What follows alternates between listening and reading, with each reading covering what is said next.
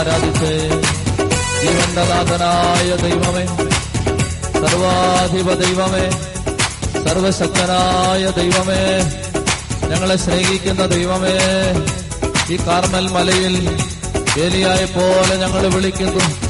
അഗ്നിയായി നീ ഇറങ്ങി വരണമേ, ആത്മാവായി നീ ഇറങ്ങി അഭിഷേകം ചെയ്യണമേ. എല്ലാ മക്കളുടെയും ജീവിതത്തെ നീ തൊടണമേ. നിന്റെ വചനത്തിന്റെ ശക്തി അയക്കണമേ. നിന്റെ പരിശുദ്ധാത്മാവിനെ അയക്കണമേ. ജനത്തിന്റെ മേൽ നീ കരുണയാവണമേ. ദേശത്തിന്റെ മേൽ നീ കരുണയാവണമേ. ഈ ആലയത്തിന്റെ മേൽ നിന്റെ കരുണയിറങ്ങണമേ. കർത്താവേ, സോളമൻ പ്രാർത്ഥിച്ചപ്പോൾ അഗ്നി ഇറങ്ങി. കർത്താവേ, ഏലിയ പ്രാർത്ഥിച്ചപ്പോൾ അഗ്നി ഇറങ്ങി. കർത്താവേ, പുരോഹിതന്മാർ ജെറുസലേം ദേവാലയത്തിൽ നിന്ന് നിന്നെ ആരാധിച്ചപ്പോൾ നിന്റെ മഹത്വത്തിന്റെ മേഘം താണിറങ്ങി. അവർക്ക് ആരാധന തുടരാനായില്ല എന്നെഴുതപ്പെട്ടിരിക്കുന്നത് പോലെ ദൈവമേ, നിന്റെ മഹത്വത്തിന്റെ മേഘം ഇറങ്ങണമേ. സീനായി മലമേലിറങ്ങി വന്നതുപോലെ ഇറങ്ങി വരണമേ. കാർമൽ മലയിൽ ഇറങ്ങി വന്നതുപോലെ ഇറങ്ങി വരണമേ. ചെങ്കടലിനെ വെട്ടിമുറിച്ചതുപോലെ ഞങ്ങളുടെ ജീവിതത്തിന്റെ ദുരിതങ്ങളുടെ മുമ്പിൽ നീ ഇറങ്ങി വരണമേ. താവേ, നീയാണ് സത്യദൈവം, നീ മാത്രമാണ് ഏകദൈവം, നീ മാത്രമാണ് ഏകരക്ഷകൻ, നീയാണ് സത്യം, നീ മാത്രമാണ് സത്യം. താവേ, ഞങ്ങളുടെ ജീവനും ഞങ്ങളുടെ ജീവിതവും നീയാണ്. എഴുപത്തിമൂന്നാം സങ്കീർത്തനം ഇരുപത്തിയഞ്ചാം തിരുവചനം. ദൈവമേ, സ്വർഗത്തിൽ അങ്ങല്ലാതെ ഞങ്ങൾക്ക് ആരാണുള്ളത്? ഭൂമിയിലും അങ്ങയല്ലാതെ ഞങ്ങൾ ആരെയും തേടുന്നില്ല. സ്വർഗത്തിൽ അങ്ങല്ലാതെ ഞങ്ങൾക്ക് ആരാണുള്ളത്? അങ്ങയല്ലാതെ ഭൂമിയിലും ഞങ്ങൾ ആരെയും തേടുന്നില്ല. കരങ്ങൾ ഉയർത്തി ഹൃദയം തുറന്ന് ഉച്ചത്തിൽ വിളിക്കുന്നു, ഈശോയേ, ഈശോയേ,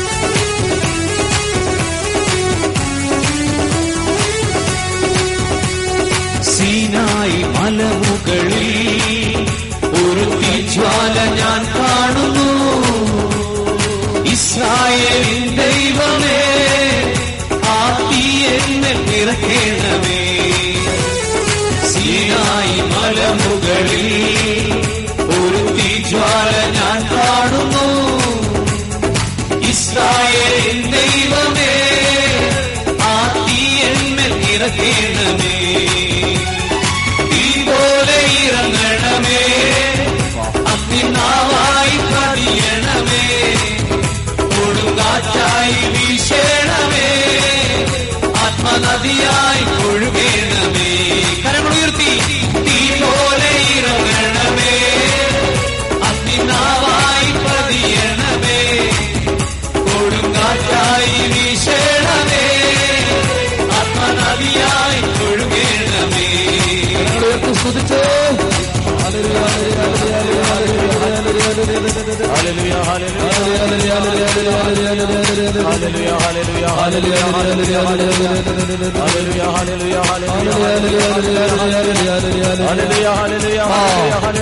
സാന്നിധ്യം ഇറങ്ങി വരണമേ. ഇറങ്ങി നടക്കണമേ. മക്കളെ തൊടണമേ, കുടുംബങ്ങളെ തൊടണമേ, ദേശത്തെ തൊടണമേ, ആലയത്തെ തൊടണമേ. Hallelujah, hallelujah, hallelujah. ശക്തിയോടെ കരങ്ങളടിച്ചു.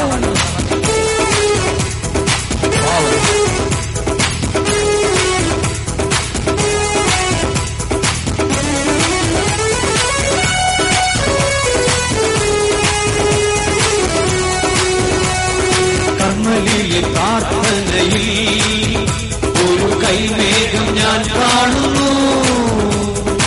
ആഹാ വിറച്ച പോലെ അഗ്നിമഴയായി പെയ്യണമേ.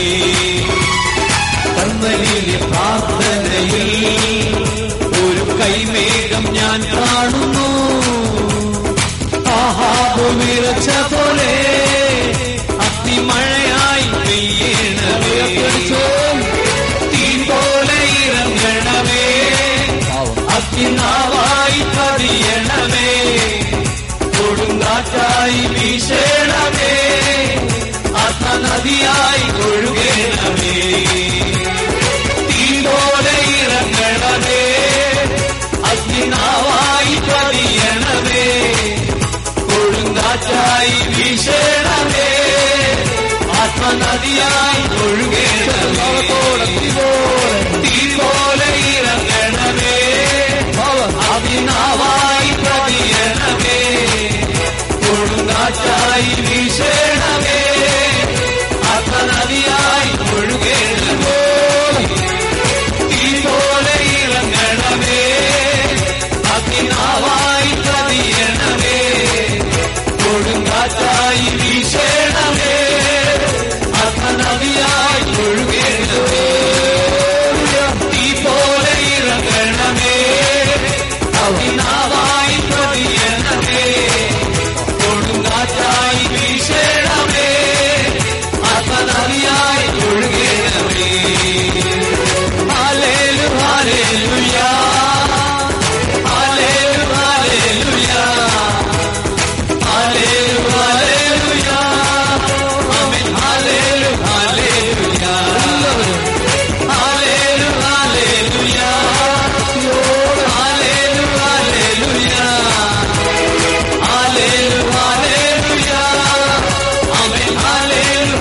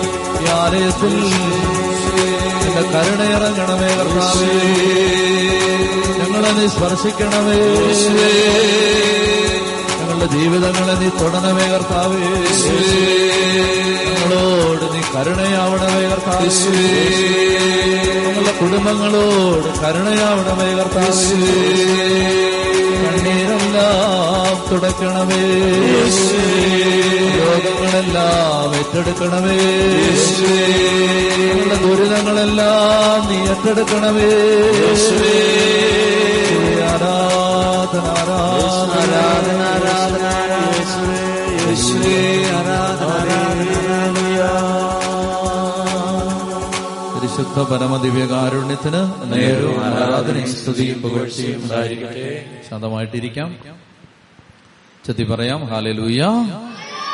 പ്രിയപ്പെട്ട മക്കളെ, നമ്മുടെ വചന പഠനം നമ്മൾ തുടരുകയാണ്. നമ്മൾ കഴിഞ്ഞ ആഴ്ചകളിൽ കാണാനായിട്ട് പരിശ്രമിച്ചത്, നമ്മൾ പഠിക്കാൻ ശ്രമിച്ചത് ഉൽപ്പത്തി പുസ്തകത്തിന്റെ ഒന്നാം അധ്യായം ആദ്യത്തെ അധ്യായങ്ങൾ മുതലായിരുന്നു. കുറച്ച് കാര്യങ്ങളൊക്കെ നമ്മൾ പെട്ടെന്ന് പറഞ്ഞുപോയി, കുറച്ച് കാര്യങ്ങൾ നമ്മൾ വിശദമായിട്ട് കണ്ടു. അപ്പോൾ ഇത് ഒരു ക്ലാസ് ആയതുകൊണ്ട് ഇതൊരു ക്ലാസ് ആയതുകൊണ്ട് നിങ്ങളുടെ ആരുടെയെങ്കിലും പേഴ്സ് കളഞ്ഞു പോയിട്ടുണ്ടെങ്കിൽ നിങ്ങൾ വിഷമിക്കണ്ട. പേഴ്സ് ഇവിടെ ഉണ്ട്, ഭാരപ്പെടണ്ട. ആരുടെ ഒരാളുടെ പേഴ്സ് കളഞ്ഞു പോയിട്ടുണ്ട്, ഭാരപ്പെടണ്ട. പേഴ്സ് ഇവിടെ ഉണ്ട്, വിഷമിച്ചിരിക്കണ്ട. പേഴ്സ് ഇവിടെ ഉണ്ട് കേട്ടോ. തപ്പി നോക്കണ്ട. ഒരാടെ പോയിട്ടുള്ളൂ, അമ്പത് പേരുടെ പോയിട്ടില്ല, ഒരാടെ പോയിട്ട്. അവരൊക്കെ പറഞ്ഞേ ഹല്ലേലൂയ, ഹല്ലേലൂയ. അപ്പോൾ നമ്മൾ ഞാൻ പെട്ടെന്ന് ഒരു തുടർച്ചയ്ക്ക് വേണ്ടിയാണ് പെട്ടെന്ന് പറയുന്നത്. അനേകം കുടുംബങ്ങളുടെ അനേകം കുടുംബങ്ങളിലെ മന്ത്രവാദത്തിന്റെ ബന്ധനങ്ങൾ ഇന്നത്തെ ആരാധനയിലൂടെ അഴിയുന്നതായിട്ട് പരിശുദ്ധാത്മാവ് വെളിപ്പെടുത്തുന്നുണ്ട്. ഉറക്കെ പറഞ്ഞേ ഹല്ലേലൂയ. ശക്തമായ ശക്തമായ മന്ത്രവാദ ബന്ധനങ്ങളാണ്. കർത്താവ് അത് വിടുവിക്കാം. മേഖലയിൽ കർത്താവ് വിടുവിക്കും. ഇന്ന് ഇന്ന് നിങ്ങൾ ആമേൻ പറഞ്ഞു വിടുന്ന പൊക്കോ കർത്താവ് വിടുവിച്ചിരിക്കും. അപ്പൊ ശക്തമായ വിടുതലുണ്ട്. ഉറക്കെ പറഞ്ഞേ ഹല്ലേലൂയ, ഹല്ലേലൂയ. പ്രിയപ്പെട്ട മക്കളെ ശ്രദ്ധിച്ചിരിക്കണം. അതായത് ഉൽപ്പത്തി പുസ്തകത്തിന്റെ ആദ്യ അധ്യായങ്ങളിൽ നമ്മൾ കടന്നുപോയി. അപ്പോൾ ഒന്നാം അധ്യായം ഞാൻ വിശദമായിട്ട് പറഞ്ഞില്ല, രണ്ടാമത്തെ അധ്യായം പറഞ്ഞില്ല, അത് പിന്നീട് നമ്മൾ അതിലേക്ക് വരും. മൂന്നാമത്തെ അധ്യായത്തിലും നാലാമത്തെ അധ്യായത്തിലുമൊക്കെ നമ്മൾ കായേൻ ആബേൽ ഇവരെയെല്ലാം കണ്ടു. ശ്രേഷ്ഠമായ ബലിയെക്കുറിച്ച് കണ്ടു. ബലി ദൈവം സ്വീകരിക്കാത്തത് എന്തുകൊണ്ടാണെന്ന് മനസ്സിലാക്കി. അത് കഴിഞ്ഞിട്ട് അഞ്ചാമധ്യായം അഞ്ചാമധ്യായം വന്നപ്പോ നമ്മള് ആരെയാണ് കണ്ടത്? ആറാം അധ്യായത്തിലേക്ക് വന്നപ്പോൾ നമ്മൾ മെത്തുശലേഖിനെ കണ്ടു, ഹെനോക്കിനെ കണ്ടു. പിന്നീട് ലോത്തിനെ പരിചയപ്പെട്ടു, ലോത്തിന്റെ കുടുംബത്തെ നമ്മൾ പഠിച്ചു. പിന്നീട് ഷേം, ഹാം, യാഫത്ത് ലോത്തിന്റെ മൂന്ന് മക്കളെ കണ്ടു. അതിലെ ഹാമിന്റെ വംശപരമ്പരകൾ ശപിക്കപ്പെട്ടതായി മാറിയത് എന്തുകൊണ്ടാണെന്ന് നമ്മൾ മനസ്സിലാക്കി. പിന്നീട് വീണ്ടും മുന്നോട്ട് പോകുമ്പോൾ ബാബിലോൺ സാമ്രാജ്യം അത് പ്രധാനപ്പെട്ടതാണ്. ഈ ബൈബിൾ പഠന പരമ്പരയിൽ ബാബിലോൺ സാമ്രാജ്യം അത് പ്രധാനപ്പെട്ടതാണ്. കാരണം മഹതിയായ ബാബിലോൺ, വെളിപാട് പുസ്തകം പതിനേഴാം അധ്യായത്തിൽ ബാബിലോൺ എന്ന് പറയുന്ന മഹാവേശ്യ, ബാബിലോൺ എന്ന് പറയുന്ന മോശപ്പെട്ട സ്ത്രീ എന്നൊക്കെ പറഞ്ഞ പരാമർശം വെളിപാട് പുസ്തകത്തിലുണ്ട്. യേശുവിന്റെ രണ്ടാം വരവുമായി ബന്ധപ്പെട്ട് ബാബിലോണിനെ കുറിച്ച് നമ്മൾ അറിയേണ്ട ചില കാര്യങ്ങളുണ്ട്. ബാബിലോൺ അരൂപിയുണ്ട്, അതേക്കുറിച്ചൊക്കെ നമ്മൾ പിന്നീട് വിശദമായിട്ട് മനസ്സിലാക്കും. ഈ ബാബിലോൺ സാമ്രാജ്യം തുടങ്ങുന്നത് നമ്മൾ കണ്ടു, ഉൽപ്പത്തി പുസ്തകത്തിലാണ്. അത് ഒൻപതാമത്തെ അധ്യായത്തിലാണ്. ആ ബാബിലോൺ സാമ്രാജ്യത്തിന് തുടക്കമിട്ട ആ രാജാവിന്റെ പേരാണ് നിമ്രോദ്. അത് കാണുന്നത് ഉൽപ്പത്തി പുസ്തകം പത്താം അധ്യായത്തിലാണ്. നിമ്രോദ് എന്ന് പറയുന്ന ആളാണ് ബാബിലോൺ സാമ്രാജ്യം തുടങ്ങുന്നത്. പതിനൊന്നാം അധ്യായത്തിൽ നമ്മൾ കണ്ടത് നിമ്രോദ് എന്ന് പറയുന്ന രാജാവിന്റെ നേതൃത്വത്തിൽ ബാബേൽ ബാബേൽ ഗോപുരം പണിയാൻ പരിശ്രമിക്കുന്നതും ഭാഷകൾ ചിതറിക്കപ്പെടുന്നതും നമ്മൾ കാണാനിടയായി. അത് കഴിഞ്ഞിട്ട് ആ അധ്യായത്തിന്റെ അവസാന ഭാഗത്താണ് തേരഹിന്റെ നേതൃത്വത്തിൽ ഹാരാന് സോറി ഊറിൽ നിന്ന്, ബാബിലോണിൽ നിന്ന് ഒരു കുടുംബത്തെ, ആ ബാബിലോണിൽ നിന്ന് നിമ്രോദ് ആരംഭിച്ച ആ ബാബിലോണിൽ നിന്ന് ദൈവം ഒരു കുടുംബത്തെ വേരോടെ പിഴുതെടുത്തു. ആ കുടുംബമാണ് അബ്രഹാമിന്റെ അബ്രഹാമിന്റെ കുടുംബം. പതിനൊന്നാം അധ്യായത്തിന്റെ അവസാന ഭാഗത്ത് നമ്മൾ കാണുന്നത് അബ്രാമിനെ ദൈവം വിളിക്കുന്നു. വിളിച്ചപ്പോൾ അദ്ദേഹം അബ്രാം അപ്പനോട് പറഞ്ഞു, അപ്പ അപ്പനും കൂടെ വരാൻ പറഞ്ഞു. അങ്ങനെ അപ്പനും കൂടെ യാത്ര ചെയ്തു. അപ്പൻ വന്നത് കർത്താവിന് ഇഷ്ടപ്പെട്ടിട്ടില്ല. അപ്പൻ പഴയ ബാബിലോണിന്റെ ഭാഗമാണ്. അബ്രാമിനെ പോലെ അപ്പൻ ദൈവത്താൽ വിളിക്കപ്പെട്ട ആളല്ല. അതുകൊണ്ട് അപ്പൻ വന്നത് ദൈവത്തിന് ഇഷ്ടമായില്ല. അപ്പന്റെ മരണം വരെ ദൈവം കാത്തിരുന്നു. അഞ്ചു വർഷം കഴിയുമ്പോൾ അപ്പൻ മരിച്ചു. പന്ത്രണ്ടാം അധ്യായം ഒന്നാം വാക്യത്തിൽ വീണ്ടും അബ്രാമിനെ ദൈവം വിളിച്ചു. ഹാരാനിലാണ് അപ്പോൾ അബ്രഹാം താമസിക്കുന്നത്. അവിടുന്ന് ഹാരാനിൽ നിന്ന് പുറപ്പെടാനായിട്ട് പറഞ്ഞു. അങ്ങനെ അബ്രഹാം പുറപ്പെട്ട് കാനാനിന്റെ വാതിക്കലെത്തിയപ്പോ ക്ഷാമമുണ്ടായി. ക്ഷാമമുണ്ടായപ്പോൾ അബ്രഹാം എവിടേക്ക് പോയി? ദൈവത്തോട് ചോദിക്കാതെ ഒരു സ്ഥലത്തേക്ക് പോയി. എവിടേക്കാണ്? ഈജിപ്തിലേക്ക് പോയി. ഈജിപ്തിലേക്ക് പോയപ്പോൾ വലിയ പ്രശ്നങ്ങളുണ്ടായി. അങ്ങനെ ഈജിപ്തിൽ നിന്ന് അനേക ദുരിതങ്ങൾ അബ്രഹാമിനെ തേടിയെത്തി. ഒരു ദുരിതം ഫറവോ രാജാവ് പീഡിപ്പിച്ചു, സാറായെ ഭാര്യയായിട്ട് കൊണ്ടുപോയി. പിന്നീട് മഹാമാരികൾ അയച്ച ദൈവം ഫറവോയെ പീഡിപ്പിച്ചപ്പോഴാണ് പിന്നീട് അബ്രഹാമിന് ഭാര്യയെ തിരിച്ചു കിട്ടുന്നത്. പിന്നെ ഇഷ്ടം പോലെ സ്വർണവും വെള്ളിയും കിട്ടി സമ്പന്നനായിട്ട് മാറി. സമ്പന്നനായപ്പോൾ സഹോദരന്മാർക്ക് തമ്മിൽ ഒരുമിച്ച് താമസിക്കാൻ പറ്റാതായി. ലോത്തിന്റെ വേലക്കാരും അബ്രഹാമിന്റെ വേലക്കാരും തമ്മിൽ വഴക്കായി. അങ്ങനെ അവർ തമ്മിൽ വേർപിരിഞ്ഞു. അതാണ് നമ്മൾ പതി പതിമൂന്നാം സോറി പതിമൂന്നാമത്തെ അധ്യായത്തിൽ കണ്ടത്. പതിമൂന്നാമത്തെ അധ്യായത്തിൽ ലോത്ത് വേർപിരിഞ്ഞ് ലോത്ത് വേറെ വഴിക്ക് പോയി. ലോത്ത് പോയ രാജ്യത്തിന്റെ പേരാണ് സോദോം ഗൊമോറ. സോദോം ഗൊമോറയിൽ ചെന്നു. അപ്പൊ പതിനാലാം അധ്യായത്തിൽ നമ്മൾ കണ്ടത് സോദോം ഗൊമോറ പ്രദേശങ്ങൾ അയൽപ്പക്കത്ത് നിന്ന് വന്ന നാല് രാജ്യങ്ങൾ ചേർന്ന് ആക്രമിച്ചു. ആക്രമിച്ച് ലോത്തിനെയും കുടുംബത്തെയും അടിമകളായി പിടിച്ചുകൊണ്ടുപോയി. അപ്പോൾ ഇത് അബ്രാമിനോട് വന്ന ഒരാൾ പറഞ്ഞപ്പോൾ തന്റെ വീട്ടിൽ പയറ്റിത്തെളിഞ്ഞ് വളർന്നു വന്ന മുന്നൂറ്റി പതിനെട്ട് പേരെയും കൂട്ടി അബ്രാം നേരെ ലോത്തിനെ രക്ഷിക്കാനായിട്ട് പോയി. നാല് രാജാക്കന്മാരെ തോൽപ്പിച്ച് തിരികെ വരുമ്പോൾ രണ്ട് രാജാക്കന്മാർ അബ്രാമിനെ കാണാനും വരവേൽക്കാനും എത്തുകയാണ്. ആദ്യമെത്തുന്ന രാജാവാണ് സോദോം രാജാവ്. ആദ്യമെത്തുന്നത് സോദോം രാജാവ് വന്ന ഉടനെ സോദോം രാജാവിന്റെ പ്രലോഭനങ്ങളിൽ അബ്രാം വീഴാതിരിക്കാൻ വേണ്ടി പെട്ടെന്ന് ദൈവം കാറ്റിൽ ഒരു പ്രവാചകനെ അയച്ചു. കാറ്റുപോലെ അയാൾ വന്നു, കാറ്റുപോലെ അയാൾ മടങ്ങിപ്പോയി. ആ ആ പുരോഹിതന്റെ പേരാണ് മൽക്കി സദേക്ക്. മൽക്കി സദേക്ക് എന്ന വാക്ക്, അദ്ദേഹം സമാധാനത്തിന്റെ രാജാവാണ്, സാലേമിലെ രാജാവാണ്. മൽക്കി സദേക്ക് എന്ന വാക്കിന്റെ അർത്ഥം നീതിയുടെ രാജാവെന്നാണ്.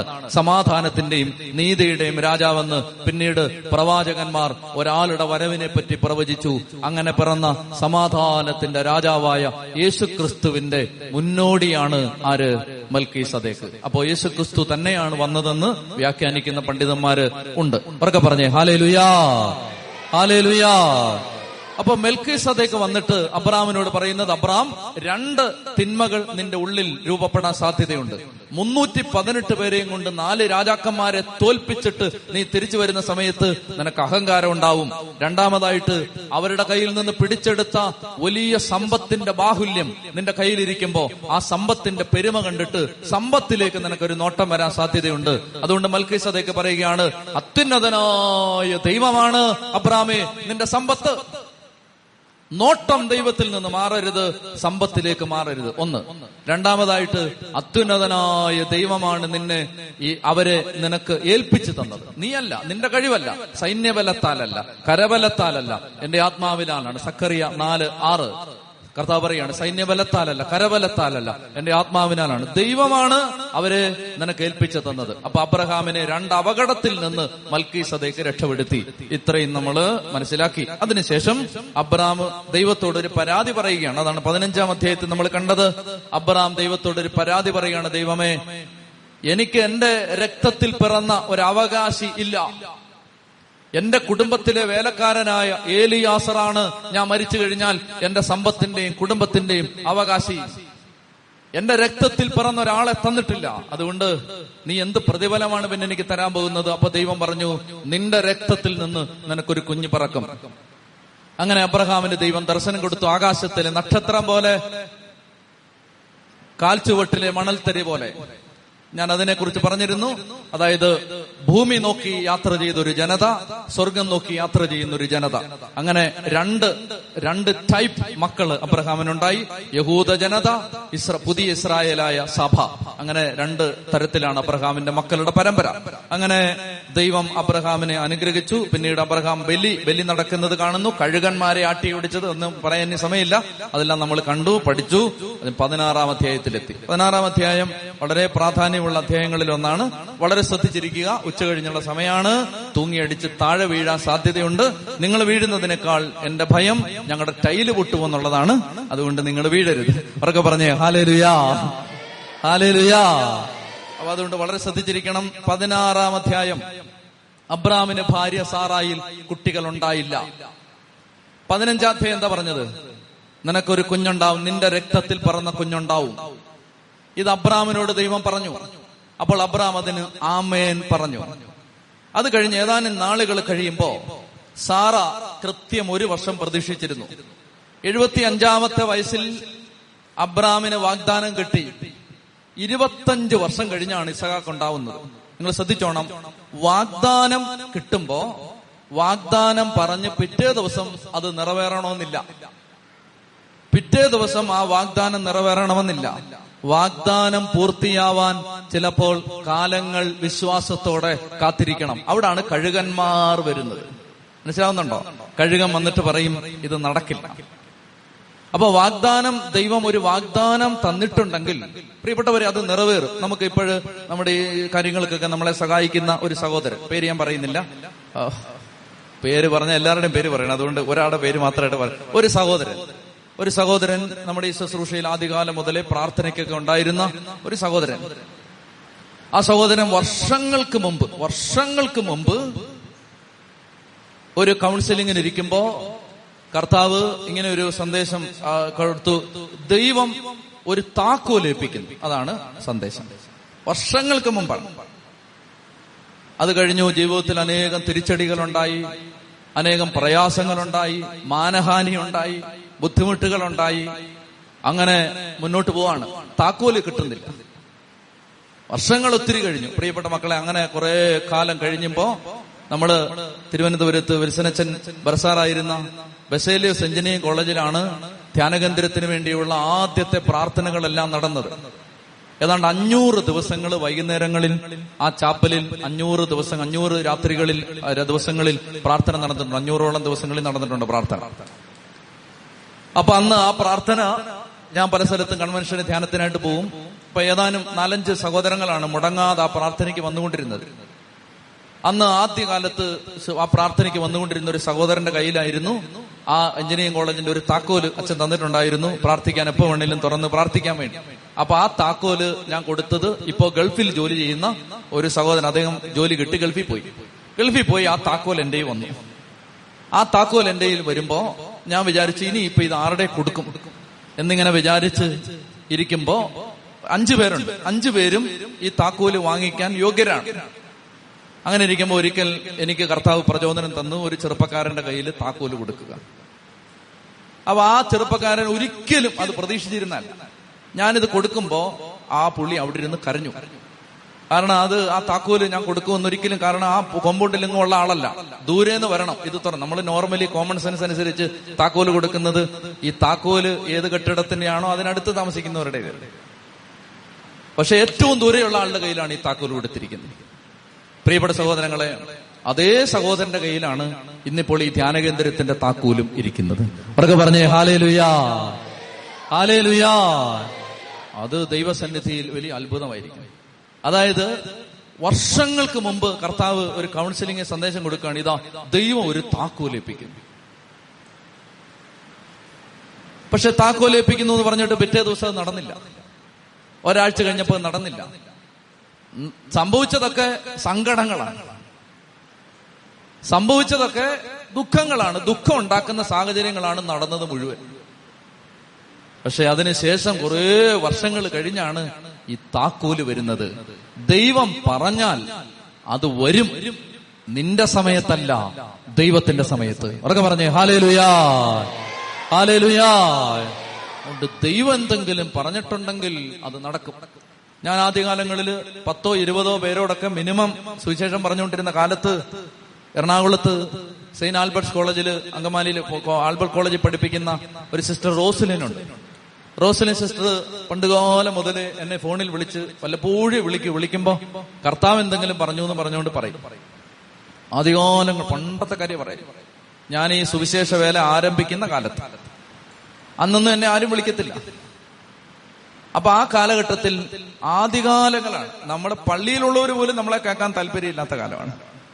ആ കാലഘട്ടങ്ങളിൽ ഈ സിസ്റ്റർ എന്നെ വിളിച്ചിട്ട് പറയുകയാണ്, അച്ഛാ അച്ഛൻ അച്ഛൻ്റെ നൂറുകണക്കിന് അച്ഛന്മാരെ ധ്യാനിപ്പിക്കുന്നതായിട്ട് ഞാൻ കാണുകയാണ്.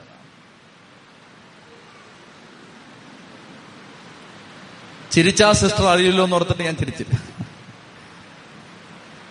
കാരണം അതൊരിക്കലും നടക്കില്ലെന്നാണ് എന്റെ വിശ്വാസം. കാരണം അത് അത് നടക്കില്ല എന്നാണ് എന്റെ എന്റെ വിശ്വാസം. അങ്ങനെ അത് നടക്കില്ല. പ്രിയപ്പെട്ട സഹോദരങ്ങളെ, ഇന്നിപ്പോ ഞാൻ തിരിഞ്ഞു നോക്കുമ്പോ ഞാൻ ഏതാണ്ട് ഒമ്പത് രൂപതകളിലെ അച്ഛന്മാരെ ഇതിനോടകം ധ്യാനിപ്പിച്ചിട്ടുണ്ട്. ചതി പറഞ്ഞേ ഹല്ലേലൂയാ, ഹല്ലേലൂയാ. സെഗിയോൻ ധ്യാനകേന്ദ്രത്തിൽ വെച്ച് ആയിരത്തി അഞ്ഞൂറോളം അച്ഛന്മാരെ ഒരു ദിവസം ധ്യാനിപ്പിക്കാൻ വട്ടാലച്ചൻ വിളിച്ചനുസരിച്ച് ഒരു ദിവസം ആയിരത്തി അഞ്ഞൂറോളം അച്ഛന്മാരെ ധ്യാനിപ്പിച്ചിട്ടുണ്ട്. അപ്പൊ അന്ന് അന്ന് ഇത് നടക്കുമെന്ന് പോലും ഒരു ചിന്തയില്ല. അത് അത് നടക്കുവോ നമ്മുടെ സ്വപ്നത്തിൽ പോലും ഇല്ല. പക്ഷെ ദൈവം പറയുകയാണ് അത് അച്ഛന്മാരെ ധ്യാനിപ്പിക്കും. ചത്തി പറഞ്ഞേ ഹല്ലേലൂയാ, ഹല്ലേലൂയാ. ഞാൻ ഒരു ഒരു നാല് വർഷമായിട്ടുണ്ടാവും വട്ടായിലച്ചന്റെ ടീമിനെ ധ്യാനിപ്പിച്ചുകൊണ്ട് അട്ടപ്പാടിയിൽ ഇരിക്കുമ്പോ ഞാൻ ആ വർഷം ദൈവം എന്റെ ജീവിതത്തിൽ ചെയ്തു തരണമെന്ന് ആഗ്രഹിച്ച ഒരു പത്ത് പന്ത്രണ്ട് കാര്യങ്ങൾ ഞാനൊരു പേപ്പറിൽ എഴുതി വെച്ചിട്ട് പ്രാർത്ഥിക്കുന്നുണ്ടായിരുന്നു. ഒരു പേപ്പറിൽ എഴുതി വെച്ച് പ്രാർത്ഥിക്കുന്നുണ്ടായിരുന്നു. അപ്പൊ ആ പേപ്പർ എന്റെ ബൈബിളിലുണ്ട്. അപ്പൊ വട്ടായിലച്ചൻ വന്നപ്പോ ഞാൻ അച്ഛന്റെ കയ്യിൽ ഈ പേപ്പർ കൊടുത്തിട്ട് പറഞ്ഞു, ഒരു കുരിശ് വരച്ച് തരാമോ എന്ന് ചോദിച്ചത്. ഇതെല്ലാം നടക്കട്ടെ.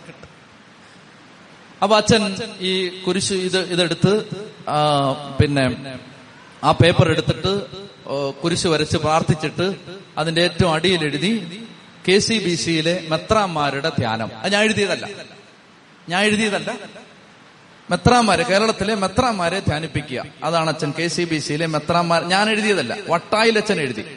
അപ്പൊ ഞാൻ വിചാരിച്ചത് വെറുതെ എന്തിനാ എഴുതി വെക്കുന്നത്, ഞാൻ എന്റെ കാര്യം പ്രാർത്ഥിച്ചാ പോലെ എന്ന് ഞാൻ മനസ്സിൽ വിചാരിച്ചു. എന്നിട്ട് കുരിശും വരച്ച് എന്റെ തന്നു. പ്രിയപ്പെട്ടവരെ, ഈ ഓഗസ്റ്റിൽ ഞാൻ കെ സി ബി സിയിലെ മെത്രാന്മാരെ ധ്യാനിപ്പിക്കാൻ പോവാണ്. ചെത്തി പറഞ്ഞേ ഹല്ലേലൂയാ. അതായത് ദൈവം പറഞ്ഞാൽ നടക്കും. ഞാൻ പറയുന്നതൊക്കെ മനസ്സിലാവുന്നുണ്ടോ? ദൈവം പറഞ്ഞാൽ നമുക്ക് ഇപ്പോഴും എനിക്ക് പേടിയാണ് ഓർത്തിട്ട്, ഇപ്പോഴും പേടിയാണ്. അതായത് ഇപ്പോഴും ഓർക്കുമ്പോൾ തന്നെ പേടിയാണ്. അപ്പോ ദൈവം പറഞ്ഞാൽ അത് നടക്കും. ആമേൻ പറഞ്ഞേ, ആമേൻ പറഞ്ഞേ. ദൈവം പറഞ്ഞാൽ നടക്കണം. അതുകൊണ്ട് ദൈവം പറഞ്ഞത് മുഴുവൻ ഈ പുസ്തകത്തിലുണ്ട്. ദൈവം പറഞ്ഞത് മുഴുവൻ. അതായത് കഴിഞ്ഞ ആദ്യ വെള്ളിയാഴ്ച വെട്ടുകാട് പള്ളിയിൽ ശുശ്രൂഷയ്ക്ക് ഇവിടെ ഇരിക്കുന്ന ഒരു അപ്പനും അമ്മയും ഉണ്ടായിരുന്നു. അവരുടെ കുടുംബത്തിൽ ഒരു സങ്കടമുണ്ട്. ആ സങ്കടത്തിന്, അതായത് അവരുടെ കുടുംബത്തിൽപ്പെട്ട ഒരു ഒരു ഒരു കാര്യത്തിന് ഇവിടെ വന്നൊന്ന് പ്രാർത്ഥിക്കണം. അങ്ങനെ ഒരു പ്രയാസം അവരുടെ മനസ്സിലുണ്ടായിരുന്നു. അപ്പോ അതിനുവേണ്ടി അവരുദ്ദേശിച്ചിരുന്ന വ്യക്തി ഒരിക്കലും ഇവിടെ വരാൻ സാധ്യതയില്ല. ആ വ്യക്തിയോട് അങ്ങനെ ഒരു കാര്യം പറഞ്ഞാൽ തന്നെ ചിലപ്പോൾ ഉദരമുണ്ടാവാൻ, അല്ലെങ്കിൽ അതിന് അത് അത് നടക്കില്ല നടക്കില്ല മാനുഷികമായിട്ട് പറഞ്ഞാൽ അത് നടക്കില്ല. അപ്പൊ വെട്ടുകാട് പള്ളിയിൽ അന്ന് വചനം കേട്ടിട്ട് ആ സഹോ സഹോദരങ്ങള് ആ മാതാവും പിതാവും ഒരു തീരുമാനം എടുത്തു. തീരുമാനം ഇതാണ്: ഞങ്ങള് ബൈബിൾ എല്ലാ ദിവസവും മുടങ്ങാതെ വായിച്ചോളാം. ബൈബിള് മുടങ്ങാതെ ഞങ്ങൾ ബൈബിള് വായിച്ചോളാം. അപ്പൊ ഇത് ഒരു തീരുമാനം എടുത്തു, ശ്രദ്ധിച്ചിരിക്കണേ. അപ്പൊ ഇങ്ങനെ ബൈബിള് വായിച്ചോളാം തീരുമാനം എടുക്കുമ്പോ ആ അമ്മ പറഞ്ഞു, ഇങ്ങനെ വിശ്വസിച്ചു. അതായത് വിശ്വാസമാണ് കേട്ടോ. അതായത് ഞാൻ ഈ പറയുന്ന ആള് ഇവിടെ ഈ ധ്യാന കേന്ദ്രത്തിൽ വരും, വന്ന് അച്ഛൻ്റെ അടുത്ത് അച്ഛൻ്റെ അടുത്ത് കൊണ്ടുവരും. ഇതാണ് നിയോഗം. അച്ഛൻ്റെ അടുത്ത് വരണം, അതാണ് നിയോഗം. എന്റെ പ്രിയപ്പെട്ട സഹോദരങ്ങളെ, ഒരിക്കലും എനിക്കും സത്യം പറഞ്ഞാൽ ഞാൻ ദൈവം പറഞ്ഞ് കർത്താവ് ഇത് കൊണ്ടുവരും എന്നൊക്കെ പറയുന്നുണ്ട്. പക്ഷെ ഈ ആദ്യ വെള്ളിയാഴ്ചക്കുള്ളിൽ കൊണ്ടുവരും എന്ന് സത്യത്തില് ഞാനും ചിന്തിക്കുന്നില്ല. കഴിഞ്ഞ ആദ്യ വെള്ളിയാഴ്ച വെട്ടുകാട് പള്ളിയിലിരുന്ന ഇത് പറയുന്നു. എന്നിട്ട് എല്ലാ ദിവസവും മുടങ്ങാതെ ബൈബിള് വായിച്ച് ദൈവത്തിന്റെ വാഗ്ദാനങ്ങൾ സ്വീകരിച്ച് പ്രാർത്ഥിച്ചുകൊണ്ടിരിക്കും. ബുധനാഴ്ച രാത്രിയായിട്ടും ഒന്നും നടന്നിട്ടില്ല. ഒരു നീക്കുപോക്കും ഈ വിഷയത്തിൽ ഉണ്ടായിട്ടില്ല. വ്യാഴാഴ്ച ആയിട്ടും ഒന്നും നടന്നിട്ടില്ല. അപ്പൊ ദൈവമേ, അത് നടന്നില്ലല്ലോ എന്നോർത്തു. പ്രിയപ്പെട്ട സഹോദരങ്ങളെ, ഇനി നിങ്ങളൊരു കാര്യം ഓർക്കണം. ഇനി ഈ സഹോദരങ്ങൾ അവർ പറയുന്ന ആളെ ഇവിടെ കൊണ്ടുവന്നാൽ തന്നെ ഞാൻ ഇവിടെ കാണണമെന്നില്ല. അതാണ് വേറൊരു വിഷയം. പക്ഷെ നിങ്ങളൊരു കാര്യം ഓർക്കണം. ഇന്നലെ ഉച്ചയ്ക്ക് ആ പറഞ്ഞ ആള് ഇവിടെ ഇരുന്ന് കർത്താവിന്റെ നാമത്തിലുള്ള ദൈവസ്വരം കേട്ട് തിരിച്ചുപോയി. അവരൊക്കെ പറഞ്ഞേ ഹല്ലേലൂയാ, ഹല്ലേലൂയാ.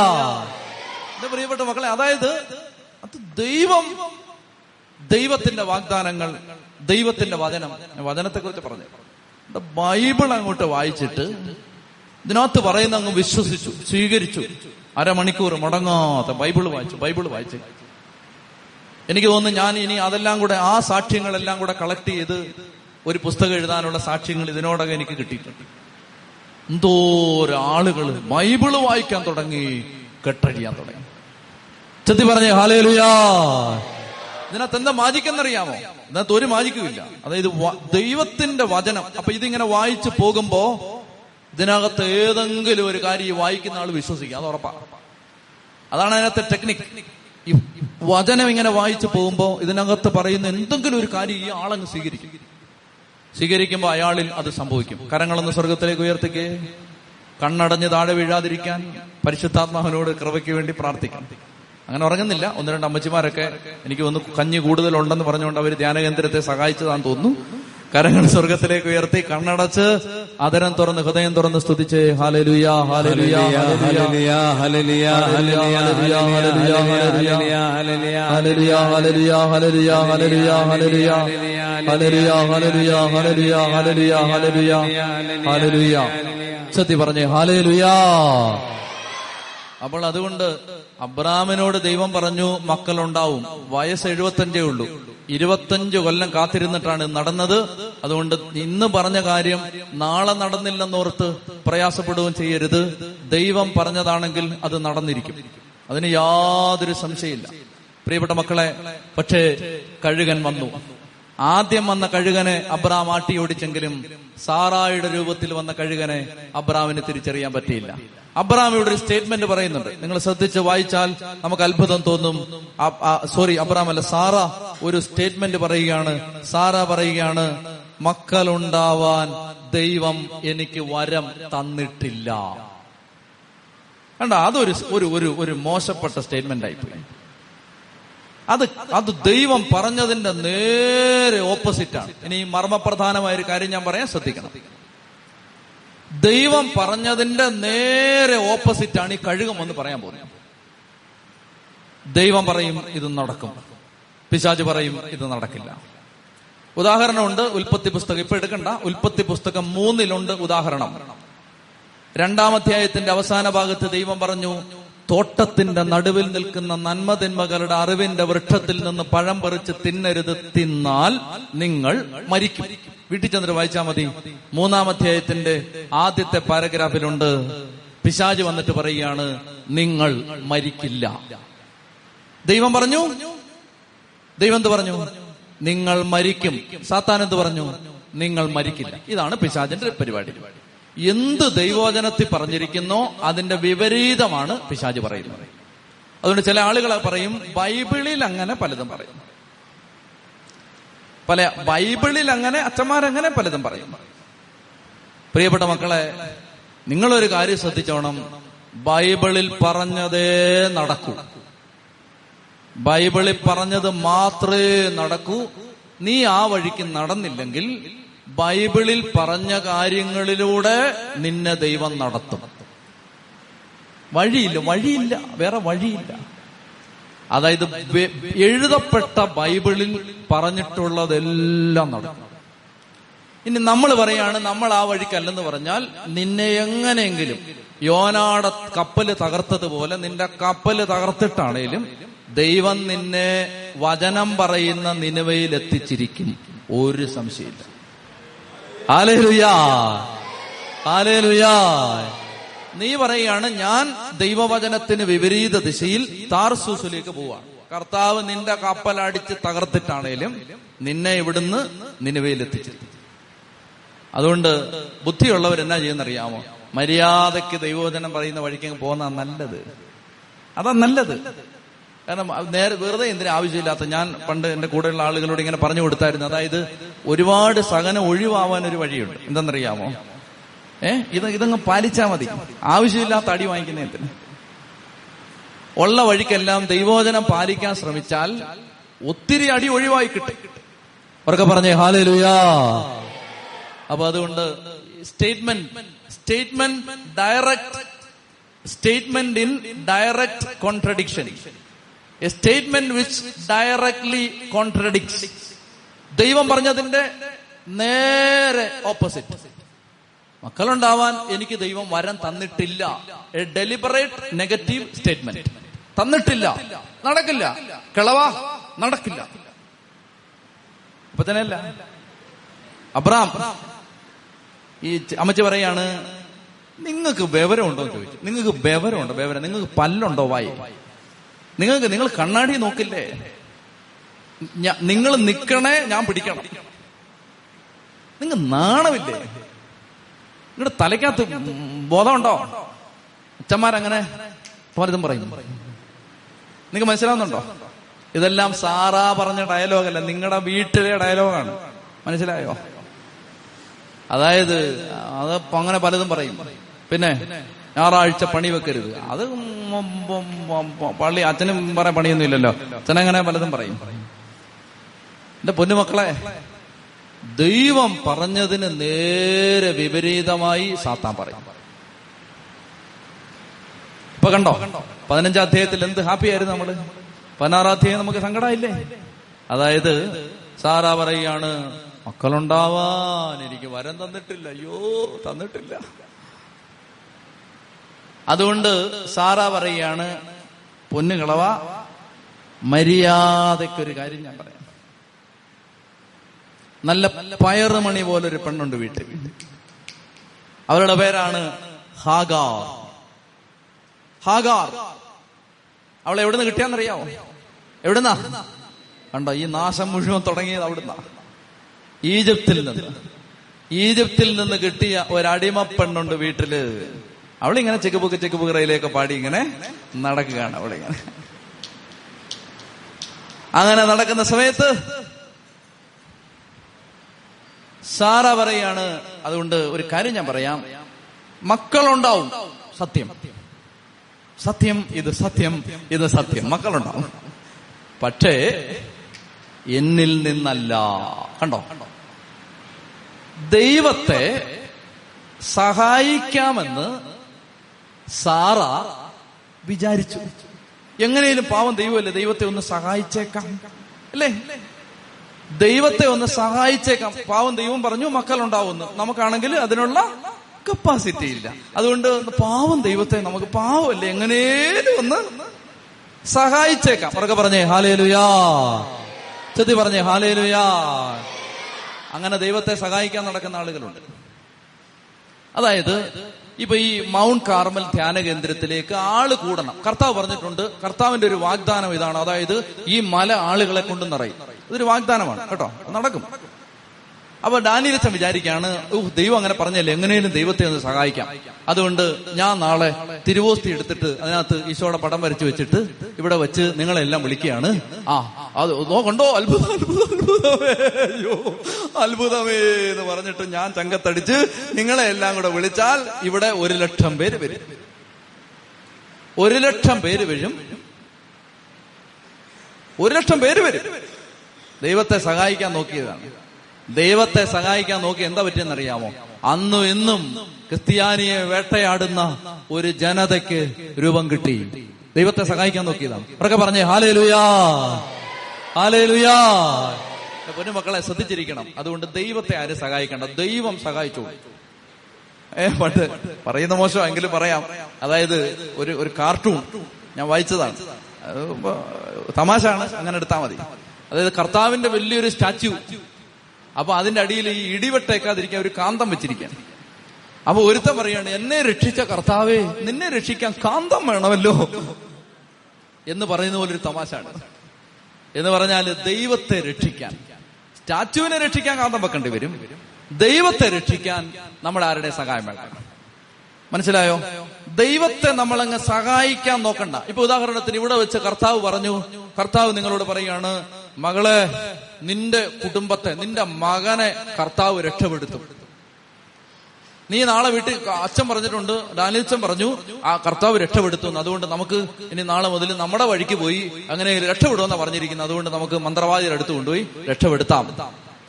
ഞാൻ പറയുന്നതിന്റെ ആശയം നിങ്ങൾ ശരിക്കും മനസ്സിലാക്കണം, ഗ്രഹിക്കണം. ദൈവത്തെ സാറ സഹായിക്കാന്ന് വിചാരിക്കുകയാണ്. സാറ പറയാണ്, എന്റെ മുമ്പിൽ നല്ലൊരു ഐഡിയ ഉണ്ട്.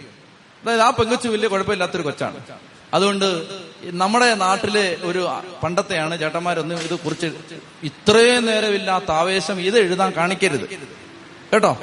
ബാക്കിയൊന്നും എഴുതിയില്ലല്ലോ, ഇനി പറയുന്ന എഴുതരുത്. അതായത് ഈ പണ്ടത്തെ കാര്യമാണിത്, പഴയ കാലമാണിത്. അല്ലാതെ ഇനി അത് ബൈബിള് പഠിച്ചപ്പോ നല്ലൊരാശയമന്മനതാരിൽ വന്ന് നിറഞ്ഞ് തുളുമ്പരുത്. അതായത് ശ്രദ്ധിച്ചോണം, പണ്ടത്തെ കാര്യമാണ്. ആ പണ്ടത്തെ പുരാതന കാലത്തെ മോശ വഴി നിയമപ്രമാണം നൽകപ്പെടുന്നതിന് മുമ്പുള്ള കാലമാണിത്. ആ കാലഘട്ടത്തിൽ അങ്ങനെ ഒരു നിയമം ഉണ്ടായിരുന്നു തോന്നുന്നു. അതായത് ഭാര്യയിൽ നിന്ന് മക്കളില്ലെങ്കിൽ ആദ്യത്തെ ദാസിയിൽ നിന്ന് മക്കൾക്ക് ജന്മം കൊടുക്കാം. അപ്പൊ നിങ്ങൾ ഓർക്കണം, ഈജിപ്തിൽ നിന്ന് വന്ന പെങ്കൊച്ച് കയറി കയറി കയറി ഗ്രേഡ് കയറി കയറി പ്രൊമോഷൻ കിട്ടി കിട്ടി അവള് എത്തിയ പൊസിഷൻ നിങ്ങൾ നോക്കിക്കോണം. അതാണ്, ചില പിശാചി കയറിയാൽ നിന്റെ കഴുത്തെ വരെ അവള് അവൻ കയറും, അല്ലെ അവള് കയറും, പിശാചി കയറും, കയറി കയറി കയറി കയറി കയറി ഇങ്ങ് വരും. എന്നിട്ട് ഇവിടെ കയറി ഇവിടെ ഇങ്ങനെ പിശാചാന്ന് അന്നേരം അറിയത്തില്ല. അവരൊക്കെ പറഞ്ഞേ ഹല്ലേലൂയാ. അതുകൊണ്ട് ശ്രദ്ധിച്ചിരിക്കണം. അങ്ങനെ പറഞ്ഞ് ഈ പെങ്കൊച്ചുണ്ട്, അവള് മിടിക്കുക. അതുകൊണ്ട് അബ്രഹാം നോക്കിയപ്പോ ഇപ്പോ പിള്ളേരുണ്ടാവുമെന്ന് ദൈവം പറയുന്നു, ആമേനൊക്കെ പറഞ്ഞു, ഒന്നും നടക്കുന്നില്ല, പിള്ളേര് ഉണ്ടാവാൻ സാധ്യതയില്ല. അപ്പച്ചനും അമ്മച്ചിയും അവർക്ക് അതുകൊണ്ട് എന്നാ പിന്നെ എന്നാ പിന്നെ ഹാഗാറെങ്കിൽ ഹാഗാർ എന്ന് വിചാരിച്ച ഭയങ്കര അവത്തായിപ്പോയി. അങ്ങനെ ഹാഗാറിനെ ഭാര്യയോട് കൊടുത്തു. ഹാഗാർ ഗർഭിണിയായി. ഗർഭിണിയായി കഴിഞ്ഞപ്പോ മുതല് അവള് പഴയ പഴയ സിനിമാ പാട്ടുകൾ വിട്ടിട്ട് തീ പോലെ ഇറങ്ങണമേ, എന്നിട്ട് സാറായി നോക്കിയിട്ട് നിന്നവായി. മനസ്സിലായോ? അതായത് ഈ സാറായോട് ഭയങ്കര പുച്ഛം. അങ്ങനെ ഉണ്ട്, ഞാൻ പറയുന്നതല്ല, നിങ്ങൾ വായിച്ചാൽ മതി. അബ്രഹാം അവളെ പ്രാപിക്കുകയും അവൾ ഗർഭം ധരിക്കുകയും ചെയ്തു. താൻ ഗർഭിണിയായെന്നറിഞ്ഞപ്പോ അവൾ യജമാനത്തിയെ നിന്നയോടെ വീക്ഷിച്ചു. മനസ്സിലായോ? പണി കൊല്ലത്തൂന്ന് വരുന്ന കണ്ടോ? മനസ്സിലായോ? അതായത് ആദ്യത്തെ ആഴ്ച തന്നെ പണി കിട്ടുകയാണ്. സാറായാണ് ഈ ഏർപ്പാടെല്ലാം ചെയ്തു കൊടുത്തത്. അങ്ങനെ സാറായിക്കിട്ട ആദ്യത്തെ പണി വരികയാണ്. സാറ ബുദ്ധിമുട്ടുകയാണ്. ഹാഗാറ് സാറാ വഴി നിൽക്കുമ്പോ അവനെ പറയും, മാറി നിൽക്കും, ശാപം പിടിച്ച പെണ്ണും പിള്ള മാറി വഴി, അങ്ങനെയൊക്കെ പറഞ്ഞ് അതിനെ ഉപദ്രവിക്കുകയാണ്. അമ്മച്ചിയാണ് ഒന്നാമതേ നടക്കാൻ പോയത്. അയ്യോ ദൈവമേ, ഞാനാണല്ലോ ഈ കുരിശ് വരുത്തി വെച്ചത് എന്നോർത്തിട്ട് അബ്രഹാമിനോട് സാറാ പറഞ്ഞു, ഞാൻ പ്രായമാണെങ്കിലും ഞാനാണ് നിങ്ങളുടെ ഒറിജിനൽ ഭാര്യ, അത് നിങ്ങൾ മറന്നു പോകരുത്. അതുകൊണ്ട് എന്റെ ദുരിതത്തിന്, അബ്രഹാമിനോട് പറയുകയാണ്, എന്റെ ദുരിതത്തിന് നിങ്ങളാണ് കാരണക്കാരൻ, ഞാനാണല്ലോ ആ ദാസിയെ വിട്ടു തന്നത്. ഇപ്പോൾ നിങ്ങൾക്കും അവൾക്കും ഞാൻ നിന്നയായി. ശ്രദ്ധിക്കണേ, ശ്രദ്ധിക്കണേ, പ്രധാനപ്പെട്ട കാര്യം. ഇപ്പൊ സാറായോട് അബ്രഹാം പറയുകയാണ്, അവള് നിന്റെ ദാസി തന്നെയാണ്.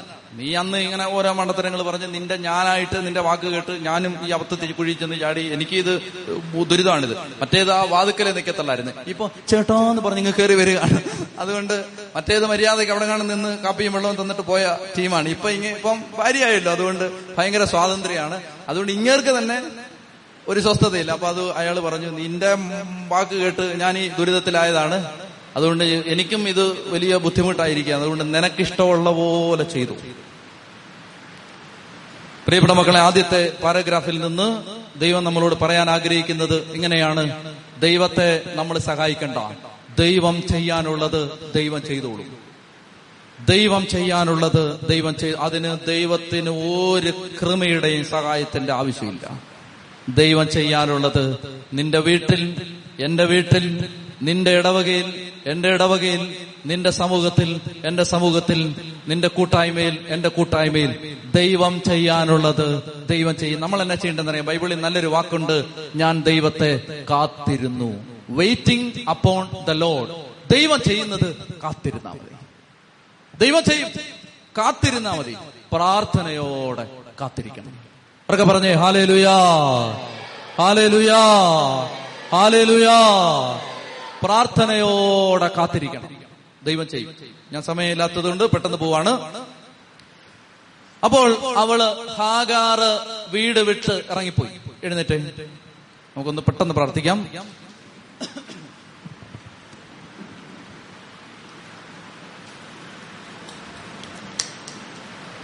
യജമാനത്തിയുടെ പീഡനം സഹിക്കാൻ പറ്റാതെ അപ്പൊ അമ്മായിമ്മ പോര് ഈ വേലക്കാരിയോട് എടുക്കാൻ തുടങ്ങി. ആര്? സാറാ.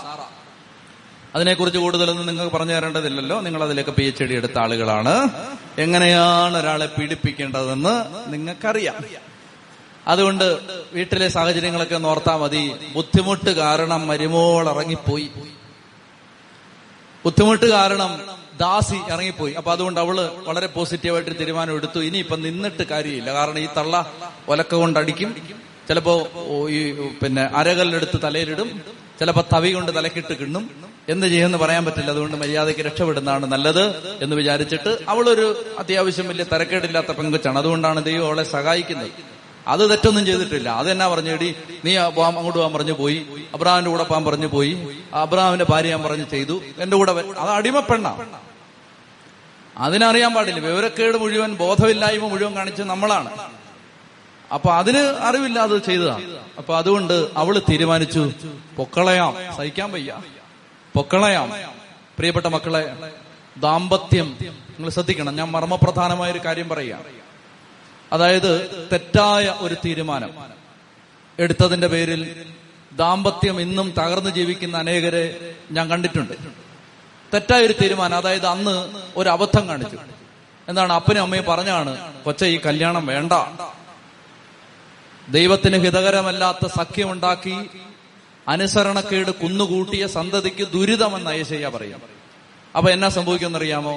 അതായത് ദൈവം ആഗ്രഹിക്കാത്ത ഒരു ബന്ധം, അതിന് ഒരു കല്യാണം കഴിച്ചു, കർത്താവ് ആശീർവദിച്ചതല്ലത്, അങ്ങനെ ഒരു അബദ്ധം പറ്റി, ദുരിതമാണ്. പ്രിയപ്പെട്ട മക്കളെ, അങ്ങനെ ദുരിതത്തിൽ കിടക്കുന്ന സമയത്ത് ജീവിതത്തിൽ നിന്ന് ഒളിച്ചോടാൻ ശ്രമിക്കുന്ന അനേകരെ ഞാൻ കണ്ടിട്ടുണ്ട്. എനിക്ക് ജീവിതം നശിച്ചു, ഇനി പ്രതീക്ഷയില്ല, ഇനി ആത്മഹത്യ ചെയ്യാനേ പറ്റൂ, ഇനി വിവാഹമോചനമേ കൺമുമ്പിലുള്ളൂ. ഇവിടെ കർത്താവ് ഒരു വെളിപ്പെടുത്തൽ തരുന്നത്, ഏത് അതായത് എന്തു തെറ്റ് ചെയ്ത് ദൈവനിഷേധത്തിന്റെ വഴിയിലൂടെ അനുസരണ കാണിച്ച് കേട് കാണിച്ച് ദുരിതം ഉണ്ടാക്കിയാലും ആത്യന്തികമായിട്ട് ഒരാളെയും ദൈവം കൈവിടില്ല. അത് സാറായെയും കൈവിടില്ല, ഹാഗാറിനെയും കൈവിടില്ല. നമ്മൾ വിചാരിക്കും ഇസഹാക്കിനെ മാത്രമേ ദൈവം സ്നേഹിച്ചുള്ളെന്ന്. പക്ഷെ ദൈവത്തിന്റെ പദ്ധതി അനുസരിച്ചുണ്ടായ ഒരു കൊച്ചല്ല ഇത്. പക്ഷെ അതിനെയും ദൈവം വിടില്ല, അതിന്റെയും അപ്പൻ ദൈവമാണ്. ചുറ്റി പറഞ്ഞേ ഹല്ലേലൂയാ, ഹല്ലേലൂയാ, ഹല്ലേലൂയാ. അതുകൊണ്ട് ഭാരപ്പെടരുത്, ഭാരപ്പെടരുത്. അബദ്ധങ്ങൾ ഒത്തിരി പറ്റിയിട്ടുണ്ട്, എല്ലാവർക്കും പറ്റിയിട്ടുണ്ട്. അബദ്ധങ്ങളിൽ ജീവിതത്തിൽ ഒത്തിരി ഒത്തിരി ഒത്തിരി ദുരിതങ്ങൾ ഉണ്ടായിട്ടുണ്ട്. ആ ദുരിതങ്ങളിൽ പെട്ടെന്ന് ക്ലേശിച്ച് ജീവിക്കുകയാണ്, അയ്യോ എല്ലാം തകർന്ന്. അങ്ങനെ ചിന്തിക്കരുത്. ഒരു വഴി ദൈവത്തിനുണ്ട്. ഒരു നിങ്ങൾ ജി പി എസ് ഇട്ട് വണ്ടി ഓടിച്ചിട്ടുണ്ടെങ്കിൽ നിങ്ങൾക്ക് ഞാൻ പറയുന്നത് മനസ്സിലാവും. പെരുമ്പാവൂര് പോകാൻ വഴി അറിയാത്തത് കൊണ്ട് വണ്ടിയിൽ ജി പി എസ് ഇട്ടു എന്ന് വിചാരിക്കുക.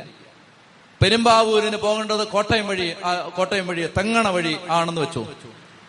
തെങ്ങണ വഴിയാണ് പോ തെങ്ങണ വഴി പോവാതെ വേറൊരു വഴിയെ പോയി. പോയപ്പോ ജി പി എസ് എന്ത് ചെയ്യുന്നറിയാമോ? G P S G P S എന്ന് പറഞ്ഞാൽ മനസ്സിലായോ? ഈ വഴിയൊക്കെ കാണിച്ചു തരുന്ന ജി പി എസ് അങ്ങനെ ഒരു സാധനം. അപ്പൊ ജി പി എസ് വെച്ച് പോവാണ് അവൻ. ഞങ്ങൾ ഇങ്ങനെ പോകുന്ന വഴിക്ക് വഴി തെറ്റിപ്പോയി. വഴി തെറ്റി അങ്ങനെ ഞങ്ങൾ പാതിരാത്രി ഒരു തോട്ടിലൊക്കെ ചെന്നിട്ടുണ്ട്. ജി പി എസ് പോയതാ. ഒരു തോട്ടി ചെന്ന് നിൽക്കുന്ന അവസാനം, ദൈവമേ ഇനി അങ്ങനെ മുന്നോട്ട് പോകാനാ പറയുന്നു. മുന്നോട്ട് പോയ ചത്തുപോടാ ജി പി എസ് എന്ന് അതിനോട് പറയാൻ പറ്റും. മുന്നോട്ട് പോകാനാ പിന്നെയും പറയുന്നു. അപ്പൊ അങ്ങനെയൊക്കെ ഞങ്ങളൊരു രാത്രി എവിടോ ധ്യാനത്തിന് പോയതാ. ജി പി എസ് ഇട്ട് ഓടിച്ച് ഓടിച്ച് ഓടിച്ച് നേരെ ഒരു ഇറക്കം ഇറങ്ങി നോക്കിയപ്പോ, അങ്ങോട്ട് നോക്കിയപ്പോഴാ കണ്ടത് ടയറെല്ലാം വെള്ളത്തിലാ. ദൈവമേ ആരുടെയൊക്കെ ഭാഗ്യം കൊണ്ട് തിരിച്ചു കയറിയതാ. തിരിക്കാൻ പറ്റില്ല, നേരെ റിവേഴ്സ് എടുത്ത് വേണം കയറ്റം തിരിച്ചു പോരാൻ. ഉം പോട്ട് നിങ്ങൾക്ക് നിങ്ങൾ അതിനൊക്കെ നിങ്ങൾ കടലിൽ വീണ ആളുകളാണ്. നിങ്ങൾ ഭയങ്കര ഗമയെ നിൽക്കുന്നത്. നിങ്ങൾ കടലിൽ വീണിട്ട് അവിടുന്ന് മുങ്ങൽ വിദഗ്ധ രക്ഷപ്പെടുത്തിയ ആളാണ്. എന്നെ പരിഹസിക്കും ഉറക്കെ പറഞ്ഞു ഹല്ലേലൂയാ.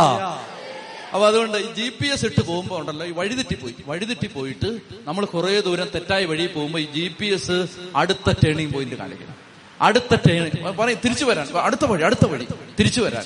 എങ്ങനെയെങ്കിലും ഇത് ഇത് ഓൺ ചെയ്തിട്ടാലുണ്ടല്ലോ എങ്ങനെയും അലച്ചു പിടിച്ച് നമ്മളെ വഴ പഴയ വഴിയിലാക്കും. നല്ല ഒന്നാം തരം ഒരു ജി പി എസ് ആണ് ദൈവം. എവിടെ തെറ്റിയാലും നിന്നെ അടുത്ത റൂട്ടിലൂടെ അവൻ ഈ നിന്നവയിലെത്തിക്കും.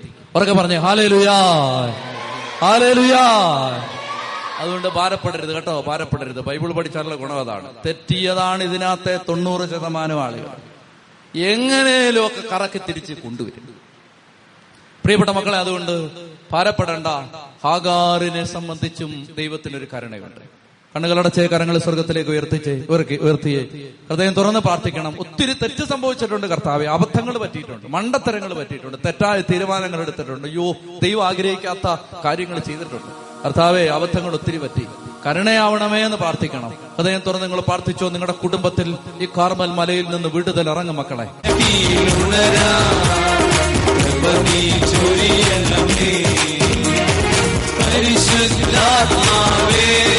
സാറായി അവളോട് ക്രൂരമായി പെരുമാറാൻ തുടങ്ങി. അപ്പോൾ അവൾ സാറായിയെ വിട്ട് ഓടിപ്പോയി.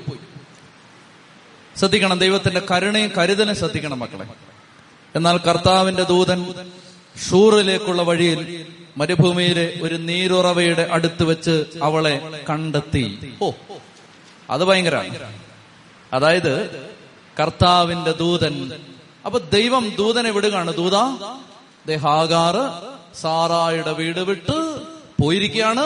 പൊക്കോ, കൂടെ പൊക്കോ.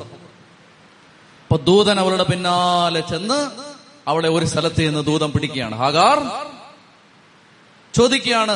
ശ്രദ്ധിക്കണം, ആ ചോദ്യം നിങ്ങൾ ശ്രദ്ധിക്കണം. ദൂതൻ അവളോട് ചോദിച്ചു, സാറായിയുടെ ദാസിയായ ഹാഗാറെ, നീ എവിടെ നിന്ന് വരുന്നു, എങ്ങോട്ട് പോകുന്നു? ശ്രദ്ധിക്കണം, ഇത് ശ്രദ്ധിച്ചാലേ പിടികിട്ടും. ബൈബിളിൽ പലപ്പോഴും ചോദ്യത്തിനകത്ത് ഉത്തരവുണ്ട്. ബൈബിളിൽ പലപ്പോഴും ചോദ്യത്തിനകത്ത് ഉത്തരവുണ്ട്. ദൈവം ചോദ്യം ചോദിക്കുന്നതിനകത്ത് ആരോടാണോ ചോദിക്കുന്നത് അവര് തിരിച്ചറിയേണ്ട സത്യമുണ്ട്. മൽക്കീസദേക്കിനെ കണ്ടുമുട്ടിയപ്പോൾ നമ്മൾ പറഞ്ഞു, അബ്രഹാം എന്താണോ ഗ്രഹിക്കേണ്ടത് അത് മൽക്കീസദേക്ക് ഒരു പ്രഖ്യാപനമായിട്ട് അങ്ങ് പറയുകയാണ്. നീ ഇങ്ങനെ ചെയ്യണമെന്ന് പറയുന്നില്ല, പക്ഷെ ഒരു സ്റ്റേറ്റ്മെന്റ് പറയുകയാണ്. അതിനകത്ത് സന്ദേശമുണ്ട്, ആ വ്യക്തിക്ക് വേണ്ട സന്ദേശമുണ്ട്. ഈ ദൂതന്റെ വാക്കുകളിൽ ഹാഗാറിന് വേണ്ട മെസ്സേജ് ഉണ്ട്. സാറായിയുടെ ദാസിയായ ഹാഗാറെ എന്ന് പറഞ്ഞാൽ ഈ കാലഘട്ടത്തിൽ കുറെ കാലത്തേക്ക് കൂടി ഹാഗാറെ, നിന്നെ ദൈവം വച്ചിരിക്കുന്നത് സാറായിയുടെ ക്രൂരമായ പെരുമാറ്റത്തിന് വിധേയായി ആ വീട്ടിൽ താമസിക്കാനാണ്. അവിടുന്ന് നീ എങ്ങോട്ട് പോകുന്നു? പിടിയിട്ടിട്ടില്ല, ഒന്നുകൂടെ പറയാം. അതായത് ഈ ഹാഗാറിനെ തന്നെ ഏതാനും വർഷങ്ങൾ കഴിയുമ്പോൾ ഇസ്മായിലിനെയും ഹാഗാറിനെയും വീട്ടിൽ നിറക്കി വിടാൻ ദൈവം തന്നെ പറയും. അപ്പൊ ദൈവം ഉദാഹരണത്തിന് ഒരു പത്ത് വർഷമാണ് ഹാഗാർ ഇസ്മായിൽ എന്ന് പറയുന്ന കുഞ്ഞിനെയും കൊണ്ട് ആ വീട്ടിൽ വേദനിച്ച് കഴിയേണ്ടത്. ഇത് ദൈവത്തിന്റെ ഒരു ജ്ഞാനത്തിന്റെ ഭാഗമാണ്. അതൊക്കെ എന്താണെന്നൊന്ന് ഏതാണെന്നൊന്നും അറിയാൻ പാടില്ല. വേണേ വ്യാഖ്യാനം പറയാം, പക്ഷെ അങ്ങനെ ഊഹിച്ച് പറയുന്നതിനകത്ത് ശരിയല്ലല്ലോ എന്നോർത്ത് ഞാൻ പറയുന്നില്ലെന്നേ ഉള്ളൂ. എന്തുകൊണ്ട് ഈ പാവപ്പെട്ട പെൺകുട്ടി, അടിമ പെൺകുട്ടി ഈ വീട്ടിൽ ഇങ്ങനെ വേലക്കാരിയായിട്ട് കഴിയണം? അതിന് വേറെ കാരണം ഉണ്ടാവും.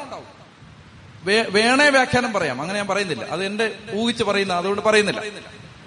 അപ്പോ ഇവൾ ഈ കാലഘട്ടത്തിൽ പത്തു കൊല്ലം അവളെ സംബന്ധിച്ചിടത്തോളം അവൾ ഈ വേദന സഹിച്ച് അവിടെ നിൽക്കണമെന്നതാണ് അവളെയും കുടുംബത്തെയും സംബന്ധിച്ചുള്ള ഇനിയുള്ള ദൈവഗീതം. അപ്പോ നീ ഇവിടെ പോവാ. ശ്രദ്ധിച്ചോണം നിങ്ങൾ, ദാമ്പത്യം അസ്വസ്ഥത വരുമ്പോ പെട്ടെന്ന് അങ്ങ് ഇറങ്ങി വീട്ടിൽ പോകാൻ തീരുമാനിക്കുമ്പോ ചിലപ്പോ പത്ത് കൊല്ലത്തേക്ക് നീ ഇത് സഹിച്ച് ആ വീട്ടിൽ നിൽക്കുക എന്നതാവും നിന്നെ സംബന്ധിക്കുന്ന, നിന്റെ തലമുറയെ സംബന്ധിക്കുന്ന ദൈവഹിതം. അവിടം വിട്ട് നീ എങ്ങോട്ടാ? ചെത്തി പറഞ്ഞേ ഹല്ലേലൂയാ. ശ്രദ്ധിക്കണം പ്രിയപ്പെട്ടവർ, അതായത് ഞെരുക്കത്തിന്റെ കാലം ദൈവം അനുവദിക്കും. ഞെരുക്കത്തിന്റെ കാലം, അതായത് നമ്മൾ എത്ര പ്രാർത്ഥിച്ചാലും ഉത്തരം കിട്ടാത്ത കാലം. ഞാൻ നിങ്ങൾക്ക് പെട്ടെന്ന് മനസ്സിലാകാൻ വേണ്ടിയാണ് ഈ ഉദാഹരണം പറയുന്നത്. തെറ്റായിട്ട് ചിലപ്പോൾ വ്യാഖ്യാനിക്കപ്പെടാം, എങ്കിലും ശ്രദ്ധിച്ച് ശ്രദ്ധിച്ച് മനസ്സിലാക്കിയാൽ മതി. ശ്രദ്ധിച്ച് അതായത് എനിക്ക് ഞാൻ കോളേജിലായിരുന്ന സമയത്ത് കോളേജിലായിരുന്ന സമയത്ത് എത്ര പറഞ്ഞിട്ടും എത്ര ആവശ്യപ്പെട്ടിട്ടും പിതാവ് കോളേജിൽ തന്നെ പഠിപ്പിക്കാൻ എന്നോട് പറഞ്ഞ സമയത്ത് അധികാരികളിലൂടെ വരുന്ന ദൈവസ്വരം അതനുസരിക്കാനാണ് എനിക്ക് പിന്നീട് എന്റെ മനസ്സിൽ തോന്നിയത്. അതനുസരിച്ച് ഞാൻ കോളേജ് പഠിപ്പിക്കാം കോളേജ് പഠി അത് അത് കോളേജ് പഠിപ്പിക്കാമെന്ന് ഭയങ്കരമായിട്ട് ആഗ്രഹിച്ചിട്ടല്ല, പക്ഷേ കോളേജ് പഠിപ്പിക്കാം. അത് ചിലപ്പോൾ ദൈവഹിത അതായിരിക്കും.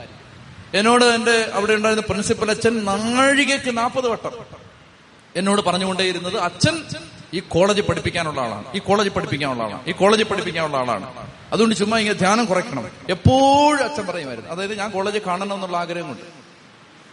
അപ്പൊ അങ്ങനെ വന്ന് വന്ന് വന്ന് എന്റെ മനസ്സിൽ തോന്നി ചിലപ്പോൾ കോളേജായിരിക്കും, ചിലപ്പോ ഇങ്ങനെയൊക്കെ സുവിശേഷം പറയാനേ ദൈവം ആഗ്രഹിക്കുന്നുണ്ടാവും. നമുക്ക് ദൈവത്തിന് വേണ്ടാത്തത് നമുക്കെന്തിനാ?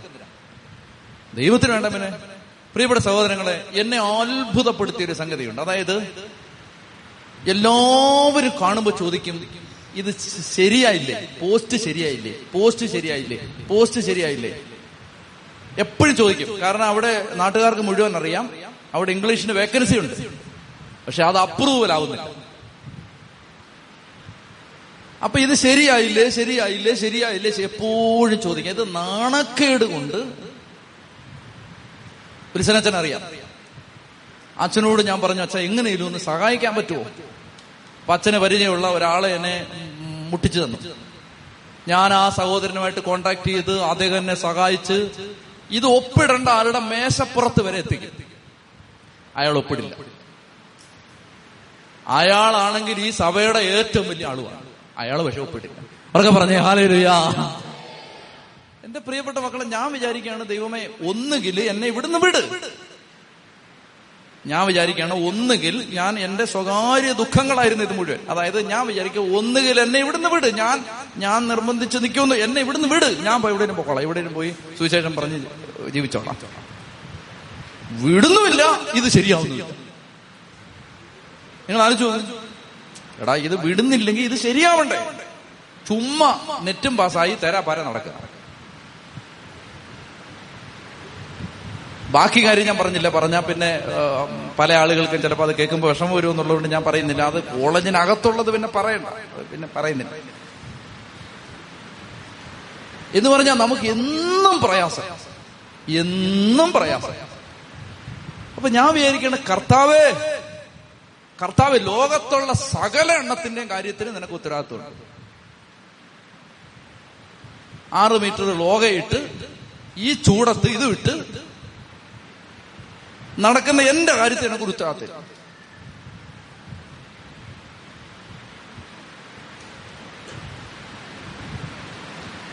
അവസാനം പിന്നെയും ഈ അങ്ങനെ ഓരോരുത്തരെ കണ്ട് ദൈവമേ എത്ര ആറ് ആളുകളുടെ വീട്ടിൽ ഞാൻ പോയിട്ടുണ്ടെന്ന് നിങ്ങൾക്ക് അറിയാമോ?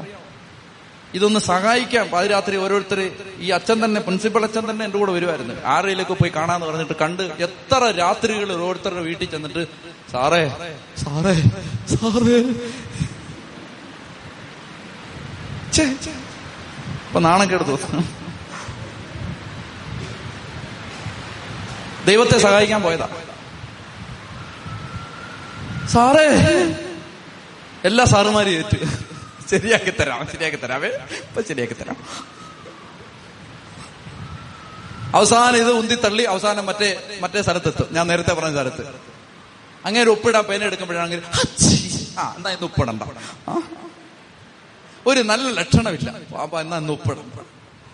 ദൈവം തമ്പുരാൻ ഓരോ ദിവസം ഇങ്ങനെ പോകും. ഞാൻ വിചാരിച്ച ദൈവമേ മൂത്ത് നിറച്ച് മൂക്കി കൂടെ പല്ല് കളിക്കാറേ, ഇത് ശരിയാവുന്നില്ലല്ലോ. അവരൊക്കെ പറഞ്ഞേ ഹല്ലേലൂയാ ഹല്ലേലൂയാ.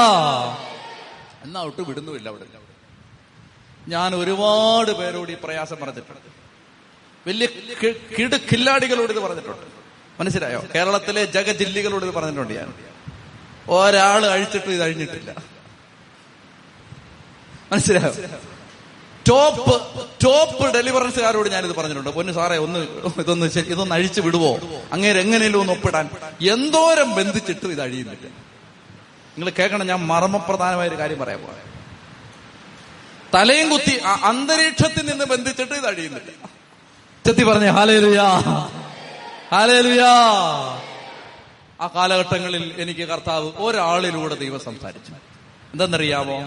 അതായത് ദൈവം പറയുകയാണ്, അതായത് കുറച്ചുകൂടെ റെഡിയാവാനോ മറ്റേ ഒപ്പിടുന്നല്ല, ഈ ആള് കുറച്ചുകൂടെ റെഡിയാവാനുണ്ട്. അപ്പൊ എന്നോട് എനിക്ക് തന്ന സന്ദേശം ഇതാണ്. ഈ പാറ കിഴിച്ച് കിഴിച്ച് കിഴിച്ച് കിഴിച്ച് അയാളൊരു ദർശനം കാണുകയാണ്. പാറ കിഴിച്ച് കിഴിച്ച് കിഴിച്ച് കിഴിച്ച് കിഴിച്ച് കിഴിച്ച് അടീ ചെല്ലുമ്പോ അതിനകത്തുനിന്ന് കിട്ടുന്ന സാധനത്തിന്റെ പേരാണ് കന്മദം. അങ്ങ് കരിമ്പാറയ്ക്കകത്തുനിന്ന് കിട്ടുന്ന ഔഷധമാണ് കരിമ്പാറയ്ക്കകത്തുനിന്ന്. അപ്പൊ പറയാണ്, ഇപ്പൊ ഡ്രില്ലിങ് നടന്നുകൊണ്ടിരിക്കുകയാണ്. കുഴിയാനുണ്ടെന്ന്, ഇനിയും കുഴിയാനുണ്ട് കുഴിയാനുണ്ട് കുഴിയാനുണ്ട്. അങ്ങനെ കുഴിച്ച് കുഴിച്ച് കുഴിച്ച് കുഴിച്ച് കുഴിച്ച് കുഴിച്ച് കുഴിച്ച് അടിയിലെത്തി. നല്ലത് വല്ലതൊക്കെ വരാറായപ്പോ പിതാവ് പറഞ്ഞു, പോയി സുവിശേഷം പറഞ്ഞോളാം. ഉറക്കെ പറഞ്ഞേ ഹല്ലേലൂയാ ഹല്ലേലൂയാ. തീർന്നിട്ടില്ല, കുറച്ചേ വന്നിട്ടുള്ളൂ, ഇനിയും കിഴിക്കുവാ, ഇനിയും കിഴിക്കും. ഞാനിത് പറയുന്നത് എനിക്കത് ഭയങ്കര വെളിപാടായി. അതായത് നമുക്ക് ദൈവം അനുവ അനുവദിക്കുന്ന അനുവദിക്കുന്ന സഹനങ്ങളുടെ നാളുകളുണ്ട്. അത് എന്തോരം ബന്ധിച്ചാലും അഴിയില്ല. കേട്ടോ, ഇത് ഒരു ധ്യാന കേന്ദ്രത്തിൽ നിങ്ങൾക്ക് കിട്ടില്ല ഈ ടീച്ചിങ്, ഇവിടുന്ന് മാത്രമേ കിട്ടൂ. അവരൊക്കെ പറഞ്ഞേ ഹല്ലേലൂയാ ഹല്ലേലൂയാ. നിങ്ങൾ ശ്രദ്ധിച്ചോണം, എല്ലാ പ്രശ്നവും മാറില്ല. കേട്ടോണം, മാറും, നീ വിചാരിക്കുന്ന സമയത്ത് മാറും. നീ വിചാരിക്കരുത്, അതായത് ഇന്ന് ഇത് മാറും എന്ന്. ചില കേസ് മാറും, ചിലത് ദൈവം അവിടെ വെച്ചിരിക്കും. എന്തിനെന്നറിയാമോ? കന്മതം വരാനുണ്ട്, കന്മതം വരാനുണ്ടെന്ന്. എന്റെ അകത്തുനിന്ന് നല്ലത് ചിലത് വരണമെങ്കിൽ കുറച്ചുകൂടെ കുഴിക്കാനുണ്ട്. ഉറക്കെ പറഞ്ഞേ ഹല്ലേലൂയാ, ഹല്ലേലൂയാ. അതുകൊണ്ടാണ് പൗലോസ്ലിക പറയുന്നത്, വെളിപാടുകളുടെ ആധിക്യത്തിൽ ഞാൻ അഹങ്കരിക്കാതിരിക്കേണ്ടതിന് എനിക്ക് എന്റെ ശരീരത്തിൽ ഒരു മുള്ള് വെച്ചിരിക്കുന്നു.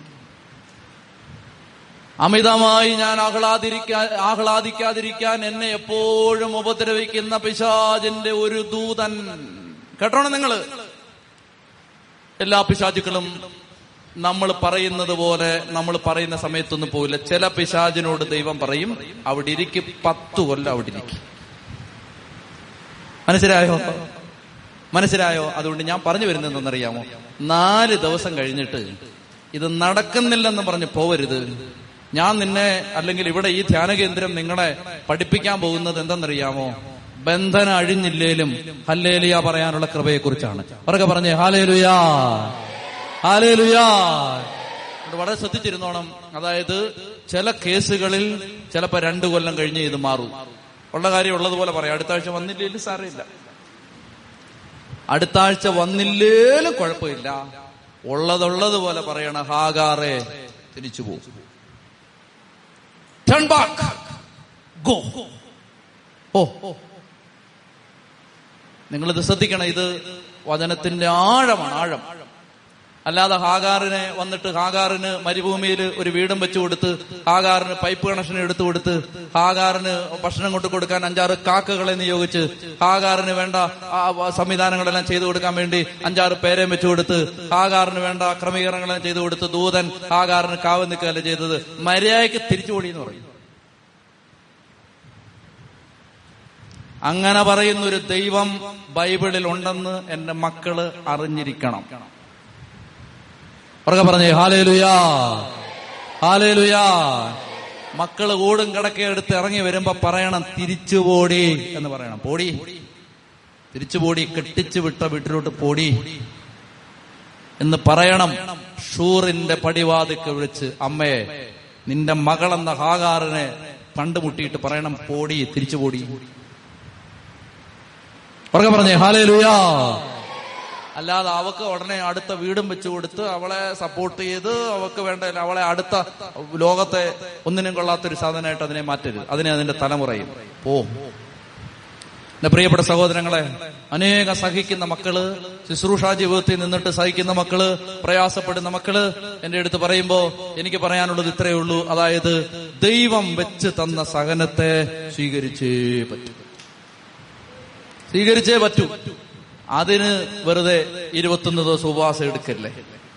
ഭക്ഷണം കഴിച്ചാൽ എന്തോരം ഏത്തപ്പഴം തിന്നാന്നറിയാം. ഇരുപത്തൊന്ന് ദിവസം ആരോഗ്യം ഉണ്ടാവും. അത് ഇത് രണ്ടു മാസം കഴിഞ്ഞേ മാറത്തുള്ളെന്ന്, ഇരുപത്തൊന്ന് ദിവസം കൊണ്ട് ഇത് മാറില്ലെന്ന് ഈ ഉമ്മ വെറുതെ മെനക്കെടാ. ഉറക്കെ പറഞ്ഞേ ഹല്ലേലൂയാ. ഞാനൊരു കുറുക്ക് വഴി പറഞ്ഞു തരാം.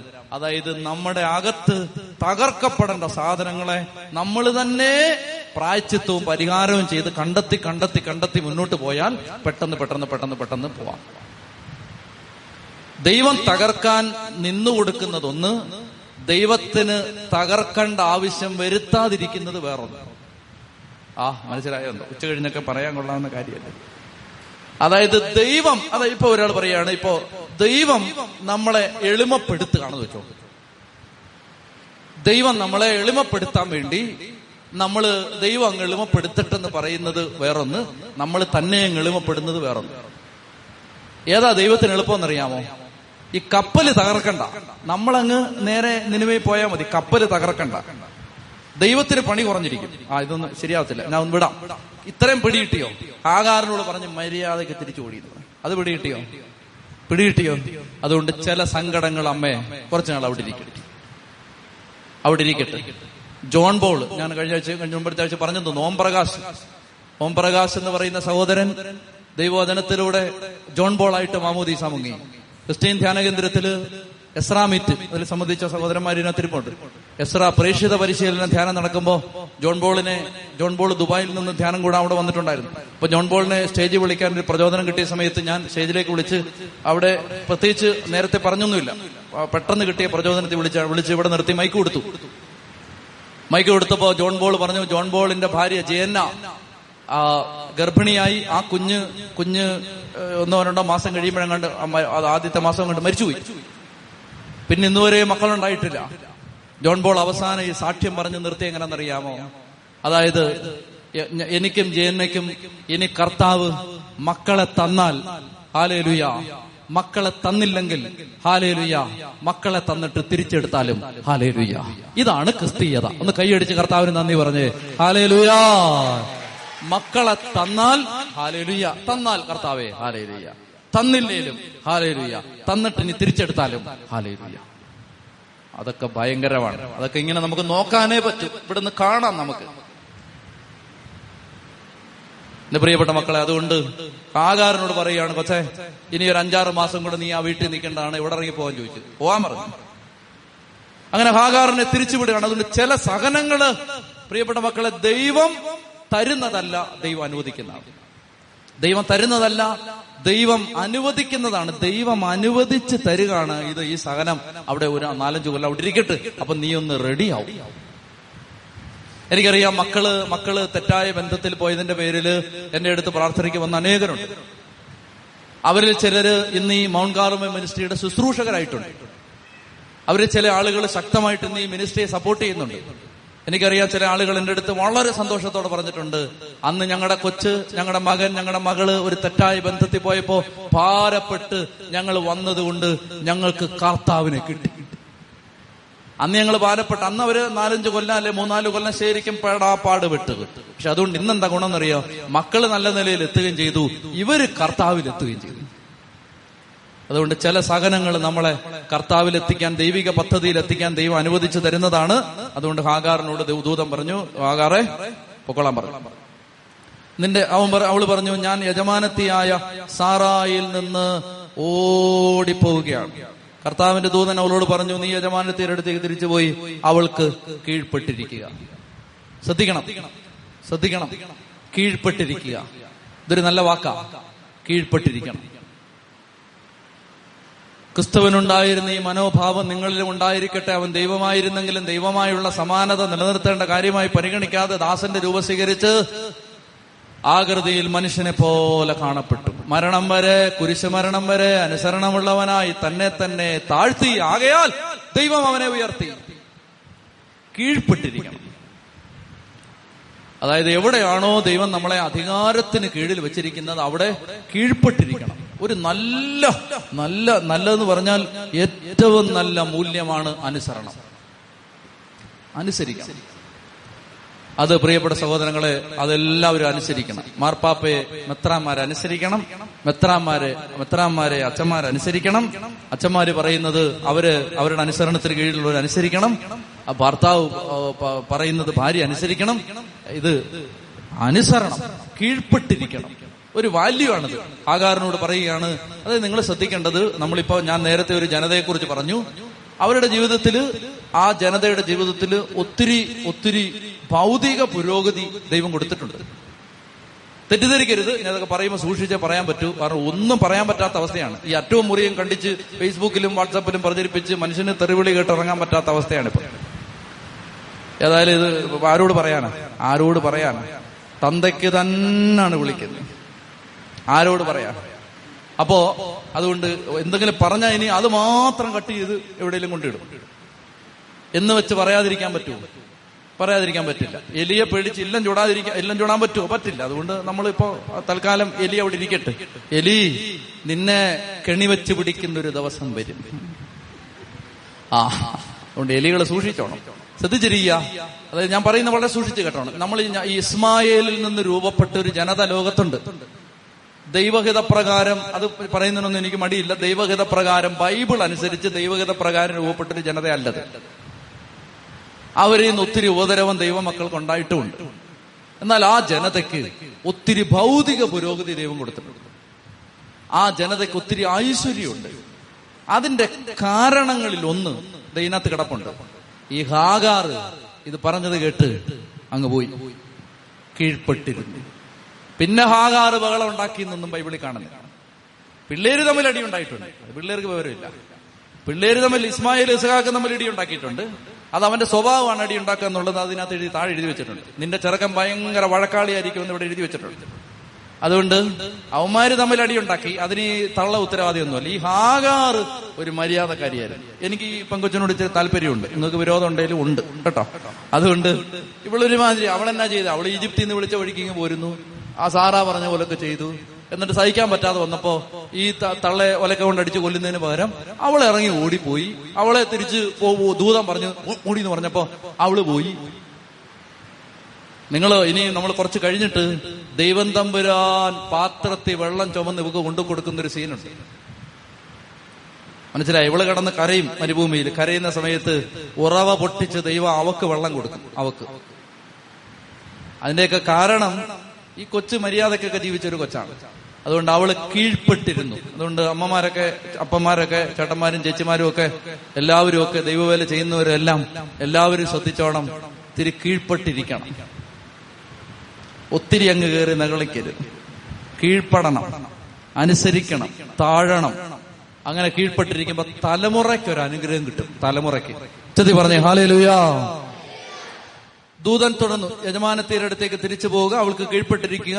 ദൂതൻ തുടർന്നു, എണ്ണിയാൽ തീരാത്ത വിധം അത്രയധികമായി നിന്റെ സന്തതിയെ ഞാൻ വർദ്ധിപ്പിക്കും. നീ ഗർഭിണിയാണല്ലോ, നീ ഒരു ആൺകുട്ടിയെ പ്രസവിക്കും, നീ അവൻ ഇസ്മായേൽ എന്ന് പേരിടണം, കാരണം നിന്റെ രോദനം ദൈവം കേട്ടിരിക്കുന്നു. അവൻ കാട്ടുകഴുതയ്ക്കൊത്ത മനുഷ്യനായിരിക്കും, അവന്റെ കൈ എല്ലാവർക്കും എതിരെയും എല്ലാവരുടെയും കൈ അവനെതിരെ ഉയരും. അവൻ തന്റെ സഹോദരങ്ങൾക്കെതിരായി പ്രവർത്തിക്കും. അവൾ തന്നോട് സംസാരിച്ച കർത്താവിനെ എൽറോയ് എന്ന് വിളിച്ചു, കാരണം എന്നെ കാണുന്നവനായ ദൈവത്തെ ഇവിടെ വെച്ച് കണ്ടു എന്ന് പറഞ്ഞു. അതുകൊണ്ട് ആ നീലുറവയ്ക്ക് ബേർഹായ്റോയ് എന്ന് പേരുണ്ടായി. കാദേശിനും ബേരദിനും ഇടയ്ക്കാണ് ഹാഗാറിൽ നിന്ന് അബ്രാമിന് ഒരു പുത്രൻ ജനിച്ചു. ഹാഗാർ പ്രസവിച്ച മകന് അബ്രാം ഇസ്മായേൽ എന്ന് പേരിട്ടു. ഹാഗാർ ഇസ്മായേലിനെ പ്രസവിച്ചപ്പോൾ അബ്രാമിന് എൺപത്തിയാറ് വയസ്സായിരുന്നു. പതിനാറാം അധ്യായം തീരുന്നു. ശ്രദ്ധിച്ചിരിക്കുക. നമ്മളിത് പറഞ്ഞ് അവസാനിപ്പിക്കുകയാണ്. ആരാധന നടത്തി ഇന്നത്തെ ശുശ്രൂഷ അവസാനിപ്പിക്കും. ശ്രദ്ധിക്കുക.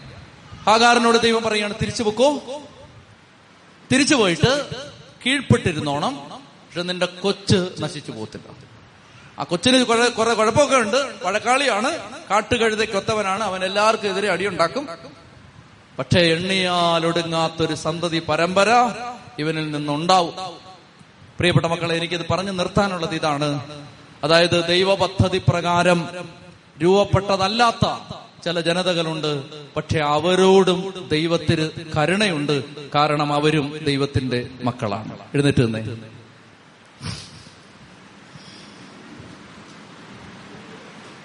ഇന്നത്തെ ദിവസത്തെ ശുശ്രൂഷയെ കർത്താവിന്റെ പ്രത്യേകമായൊരു കരുണയുണ്ട്. അതുകൊണ്ട് പിശാച് രാവിലെ മുതലേ വഴിമുടക്കാനൊക്കെ നോക്കി, പക്ഷെ ദൈവം എല്ലാം മാറ്റി, വഴിയെല്ലാം തടസ്സപ്പെടുത്താൻ നോക്കി. ലോറിയൊക്കെ വന്ന് കയറ്റം കയറാതൊക്കെ നിന്ന് വഴിയൊക്കെ മുടങ്ങി രാവിലെ, പക്ഷെ നിങ്ങൾ വരേണ്ട സമയമായപ്പോഴേക്കും കർത്താവ് എല്ലാം മാറ്റി തന്നു. അപ്പോൾ അതുകൊണ്ട് ഇന്ന് ശക്തമായ വിടുതൽ കൂട്ടായ്മയിലുണ്ടാവും, ശക്തമായ വിടുതൽ. നമ്മൾ പ്രത്യേകിച്ച് അനേകം പേരുടെ ഹൃദയത്തിൽ ജീവിതത്തിൽ സംഭവിച്ച അബദ്ധങ്ങളെക്കുറിച്ചുള്ള ഭാരങ്ങളൊക്കെ ഉണ്ട്. അപ്പൊ ദൈവം അതിന് വെളിപ്പെടുത്തൽ തന്നല്ലോ, വിഷമിക്കണ്ട, എവിടെങ്കിലും ഇട്ട് ദൈവം ശരിയാക്കും. ജി പി എസ് ആണ് ദൈവം, ഏതെങ്കിലും ഒരു റൂട്ട് കാണിച്ചു നിന്നെ ശരിയാക്കിക്കൊണ്ടിരിക്കും. പേടിക്കണ്ട, ഈ തലമുറയിൽ നിന്ന് ദൈവം നന്മയുണ്ടാക്കും കേട്ടോ, വിഷമിക്കണ്ട. നിന്റെ തലമുറയിൽ നിന്ന് നന്മയുണ്ടാവും. തെറ്റൊക്കെ സംഭവിച്ചിട്ടുണ്ട്, അബദ്ധം പറ്റിയിട്ടുണ്ട്, കുറെ ബുദ്ധിമുട്ടുകളൊക്കെ വന്നിട്ടുണ്ട്. ഞാൻ നല്ലൊരു ഉദാഹരണം പറയാം, ശ്രദ്ധിച്ചിരിക്കണം, നല്ലൊരു ഉദാഹരണമാണ്, ശ്രദ്ധിച്ചിരിക്കണം.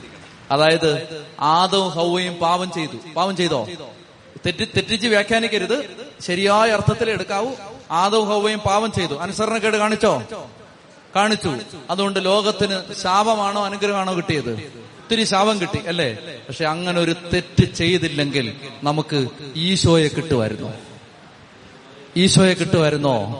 ഇല്ല. അപ്പൊ ആ തെറ്റിലകത്തും ദൈവം ഒരു നന്മയുണ്ടാക്കിയിട്ടുണ്ട്, ആദവും ഹവ്വയും. അതുകൊണ്ട് വിശുദ്ധ തോമസ് അക്വീനാസ് പറയുന്നത് ഭാഗ്യപ്പെട്ട പാപമേ എന്നതിനെ വിളിക്കുന്നത്.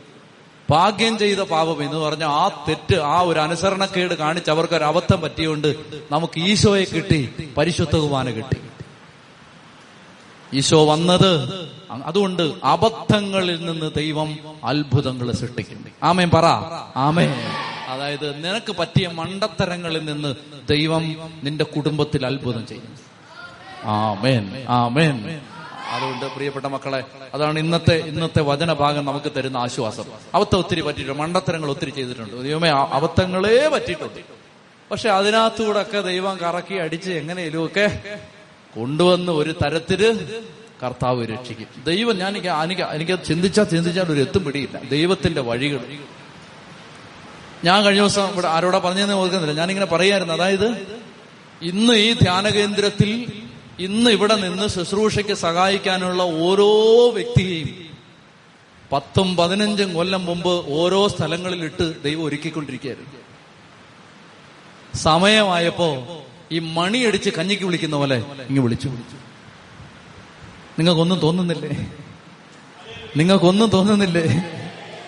എനിക്കത് ഭയങ്കര അത് അതെനിക്ക് ചിന്തിച്ചിട്ട് ചിന്തിച്ചിട്ട് മനസ്സിലാവാത്തൊരു കാര്യമാണ്. അതായത് ദൈവമേ ഓരോ സ്ഥലത്ത് ഓരോരുത്തരെ ഇങ്ങനെ നിർത്തി നിർത്തി നിർത്തി നിർത്തി അവിടെ അവിടെ ഇങ്ങനെ വളർത്തിക്കൊണ്ടിരുന്നു. ഓരോ സ്ഥലത്ത് ധ്യാന കേന്ദ്രമെന്നോ ധ്യാനമെന്നോ ഒന്നോ അന്നൊന്നും ഒരു ആർക്കും ഒന്നും അറിയില്ല. ഓരോ സ്ഥലത്ത് ഓരോരുത്തർ ദൈവം കൊടുത്ത വെളിച്ചനുസരിച്ച് ഇങ്ങനെ ജീവിച്ചുകൊണ്ടിരുന്നു. സമയമായപ്പോ മണിയിടിച്ചിട്ട് എല്ലാവരും പറഞ്ഞത് ഇങ്ങോട്ട് ഞാൻ പറഞ്ഞു ഇവിടാണ് അതിന്റെ സ്ഥലം എന്ന് പറഞ്ഞു മറക്കെ പറഞ്ഞു ഹല്ലേലൂയാ. ദൈവത്തിന്റെ പ്രവൃത്തികൾ അത്ഭുതമാണ്, അത് മുഴുവൻ അത്ഭുതമാണ്. അതുകൊണ്ട് പ്രിയപ്പെട്ട അമ്മയെ നീ ഭാരപ്പെടണ്ട, നിന്റെ മകനിലൂടെ ദൈവം ഈ ലോകത്ത് ഒരു വലിയ കാര്യം ചെയ്യും. നിന്റെ മകളിലൂടെ ദൈവം ഈ ലോകത്തൊരു വലിയ കാര്യം. അബദ്ധത്തിൽ നിന്നുണ്ടായ കുഞ്ഞായത്, പേടിക്കണ്ട.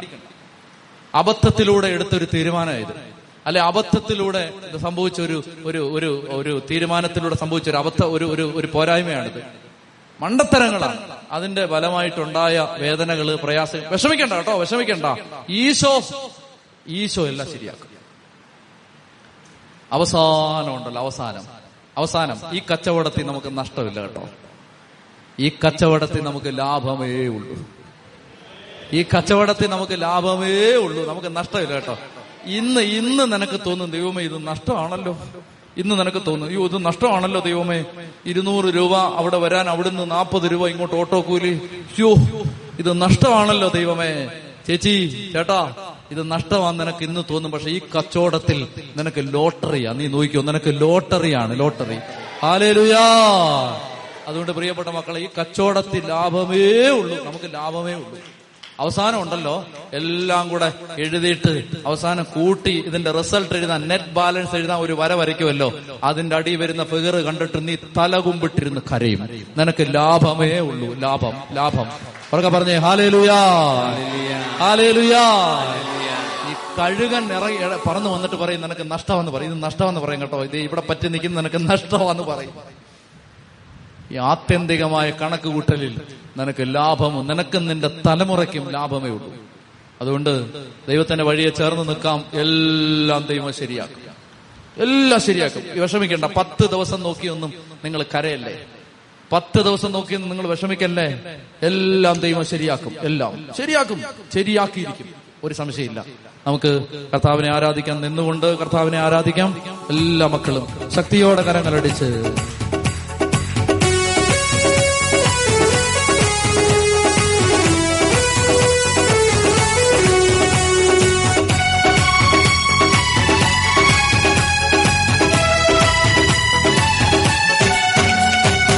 ആരാധിക്കാം, നമുക്ക് ആരാധിക്കാം, മലകമാരുമിച്ച് ആരാധിക്കാം, ആരാധിക്കാം, നമുക്ക് ആരാധിക്കാം, മലകമാരുമിച്ച് ആരാധിക്കാം, ആരാധിക്കാം, നമുക്ക് ആരാധിക്കാം, ആത്മവിശ്വസ്തിയോട് ആരാധിക്കാം, ആരാധിക്കാം, നമുക്ക് ആരാധിക്കാം, ആത്മവിശ്വസ്തിയോട് ആരാധിക്കാം, ആരാധിക്കാം, നമുക്ക് ആരാധിക്കാം, മലകമാരുമിച്ച് ആരാധിക്കാം, ആരാധിക്കാം, നമുക്ക് ആരാധിക്കാം, ആത്മവിശ്വസ്തിയോട് ആരാധിക്കാം.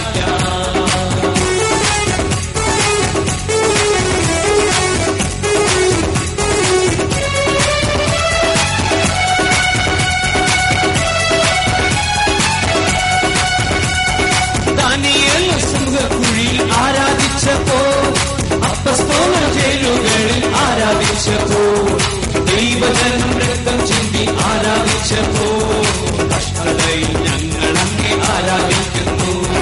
ദാനിയേൽ സിംഹക്കുഴിയിൽ ആരാധിച്ചപ്പോ, അപ്പസ്തോല ജയിലുകളിൽ ആരാധിച്ചപ്പോ, ദൈവജനം രക്തം ചിന്തി ആരാധിച്ചപ്പോ, കഷ്ടതയിൽ ഞങ്ങൾ അങ്ങേ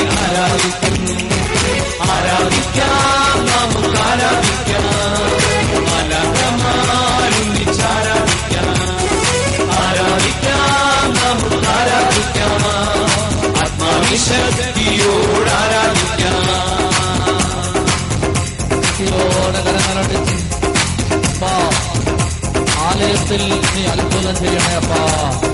ഞങ്ങളുടെ ജീവിതങ്ങളിൽ നീ അത്ഭുതം ചെയ്യണേ അപ്പാ. ഞങ്ങളുടെ കുടുംബങ്ങളിൽ നീ അത്ഭുതം ചെയ്യണേ അപ്പാ. തിരുവോസ്തിയിൽ നിന്ന് ഈശോയെ ഈ ആലയത്തിന്റെ നാല് ഭാഗങ്ങളിലേക്ക് നീ ഇറങ്ങി നടക്കണമേ ദൈവമേ. നിന്റെ ജനത്തെ തൊടണമേ ദൈവമേ. ബർത്തമിയൂസിന്റെ കണ്ണുകളെ തൊട്ട നിന്റെ കൈകൾ കൊണ്ട് ദൈവമേ. ശാരീരിക നേത്രങ്ങൾ ആന്തരിക നേത്രങ്ങൾ അടഞ്ഞുപോയ മക്കളെ തൊടണമേ കർത്താവേ. കർത്താവേ, മുടന്തന്റെ കാലുകൾക്ക് ബലം കൊടുത്ത നീ ശരീരത്തിൽ രോഗങ്ങൾ അനുഭവിക്കുന്ന മക്കളെ തൊടണമേ. ഭാരങ്ങളുമായി ഈ മല കയറി വന്ന മക്കളെ ആശ്വസിപ്പിച്ച് പറഞ്ഞുവിടണമേ ദൈവമേ. സാത്താൻ വിജയിക്കില്ല, സാത്താൻ വിജയിക്കാൻ നീ ഇടവരുത്തില്ല.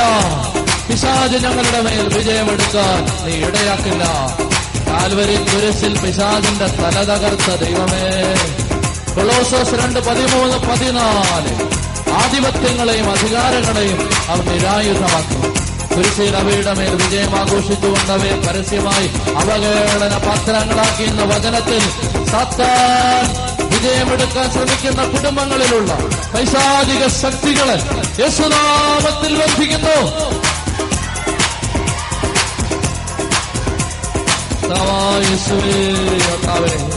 ദൈവമേ, നിന്റെ വിജയം കാണാനിടയാവണമേ. ഈ മലയിൽ നീ മാത്രം ജയിക്കണം.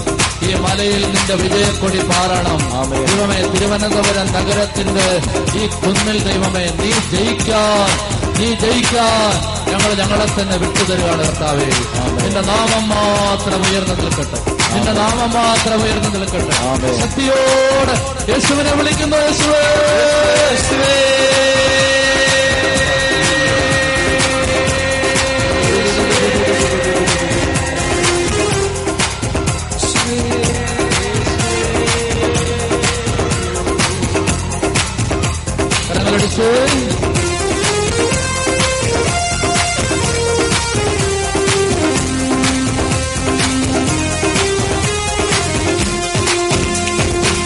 ആരാധനക്ക് യോഗ്യനെ നിന്നെ ഞങ്ങൾ ആരാധിച്ചിടുന്നിതാ. ആരാധനക്ക് യോഗ്യനെ നിന്നെ ഞങ്ങൾ ആരാധിച്ചിടുന്നിതാ. ആരാധനക്ക് യോഗ്യനെ നിന്നെ ഞങ്ങൾ ആരാധിച്ചിടുന്നിതാ. ആരാധനക്ക് യോഗ്യനെ നിന്നെ ഞങ്ങൾ ആരാധിച്ചിടുന്നിതാ. ആഴിയും മോഴിയും നിർമ്മിച്ച നാഥനെ, ആഴിയും മോഴിയും നിർമ്മിച്ച നാഥനെ, ആത്മാവിൽ ആരാധിക്കാം കർത്താവിനെ നിത്യസ്തുതിച്ചിടും ഞാൻ. ആത്മാവിൽ ആരാധിക്കാം കർത്താവിനെ നിത്യസ്തുതിച്ചിടും ഞാൻ. ആരാധനയ്ക്ക് യോഗ്യനെ നിന്നെ ഞങ്ങൾ ആരാധിച്ചിടും നിതാ. യോഗ്യനെ നിന്നെ ഞങ്ങൾ ആരാധിച്ചിടും നിതാ. ആരാധനയ്ക്ക് യോഗ്യനെ നിന്നെ ഞങ്ങൾ ആരാധിച്ചിടും നിതാ. ആരാധനയ്ക്ക് യോഗ്യനെ നിന്നെ ഞങ്ങൾ ആരാധിച്ചിടും നിതാ. ഇല്ല മകൾ ആരാധിക്കണം, ആരെയും ശ്രദ്ധിക്കരുത്, അടുത്ത് നിൽക്കുന്നവരെ നോക്കരുത്, ആരെയും നോക്കരുത്, എല്ലാം മറക്കണം.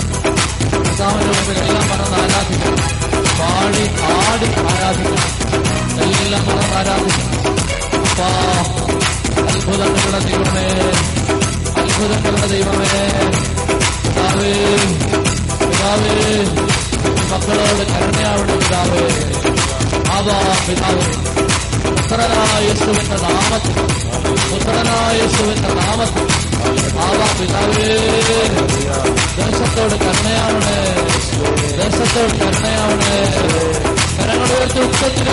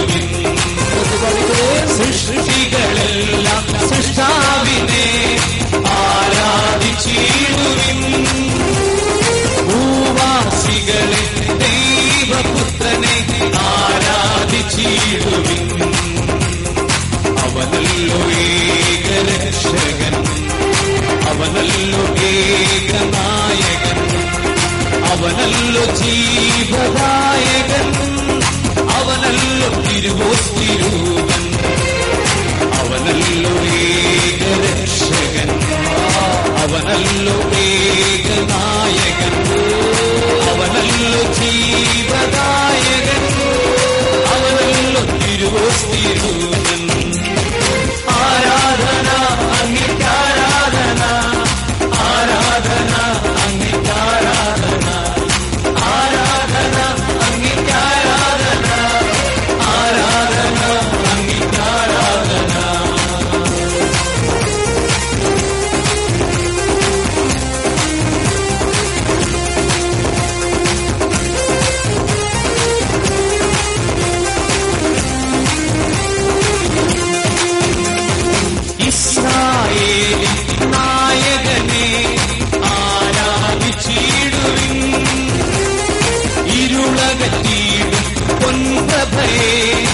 ആരാധന അങ്ങിക്കാരാധന ആരാധിച്ചിടുവിൻ ഇസ്രായേലിൻ നായകനെ ആരാധിച്ചിടുവിൻ ഇരുളകത്തിൽ പൊൻപ്രഭയെ ആരാധിച്ചിടുവിൻ അവനല്ലോ ലോകപാലകൻ അവനല്ലോ പാപനാശകൻ അവനല്ലോ സൗഖ്യദായകൻ അവനല്ലോ രാജാതിരാജൻ അവനല്ലോ ലോകപാലകൻ അവനല്ലോ പാപനാശകൻ അവനല്ലോ സൗഖ്യദായകൻ അവനല്ലോ രാജാതിരാജൻ ആരാധന അങ്ങേക്ക് ആരാധന ആരാധന അങ്ങേക്ക് ആരാധന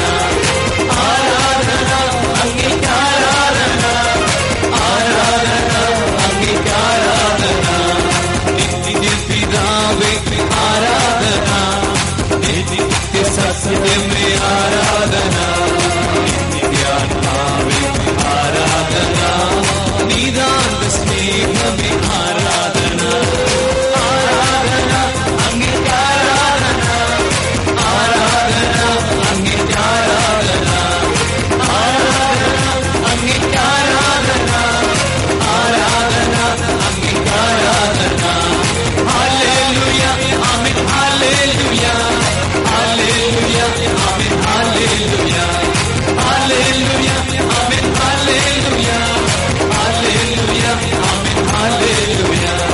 Hallelujah, amen, hallelujah. Hallelujah, amen, hallelujah. Hallelujah, amen, hallelujah. Hallelujah, amen, hallelujah. Hallelujah, amen, hallelujah.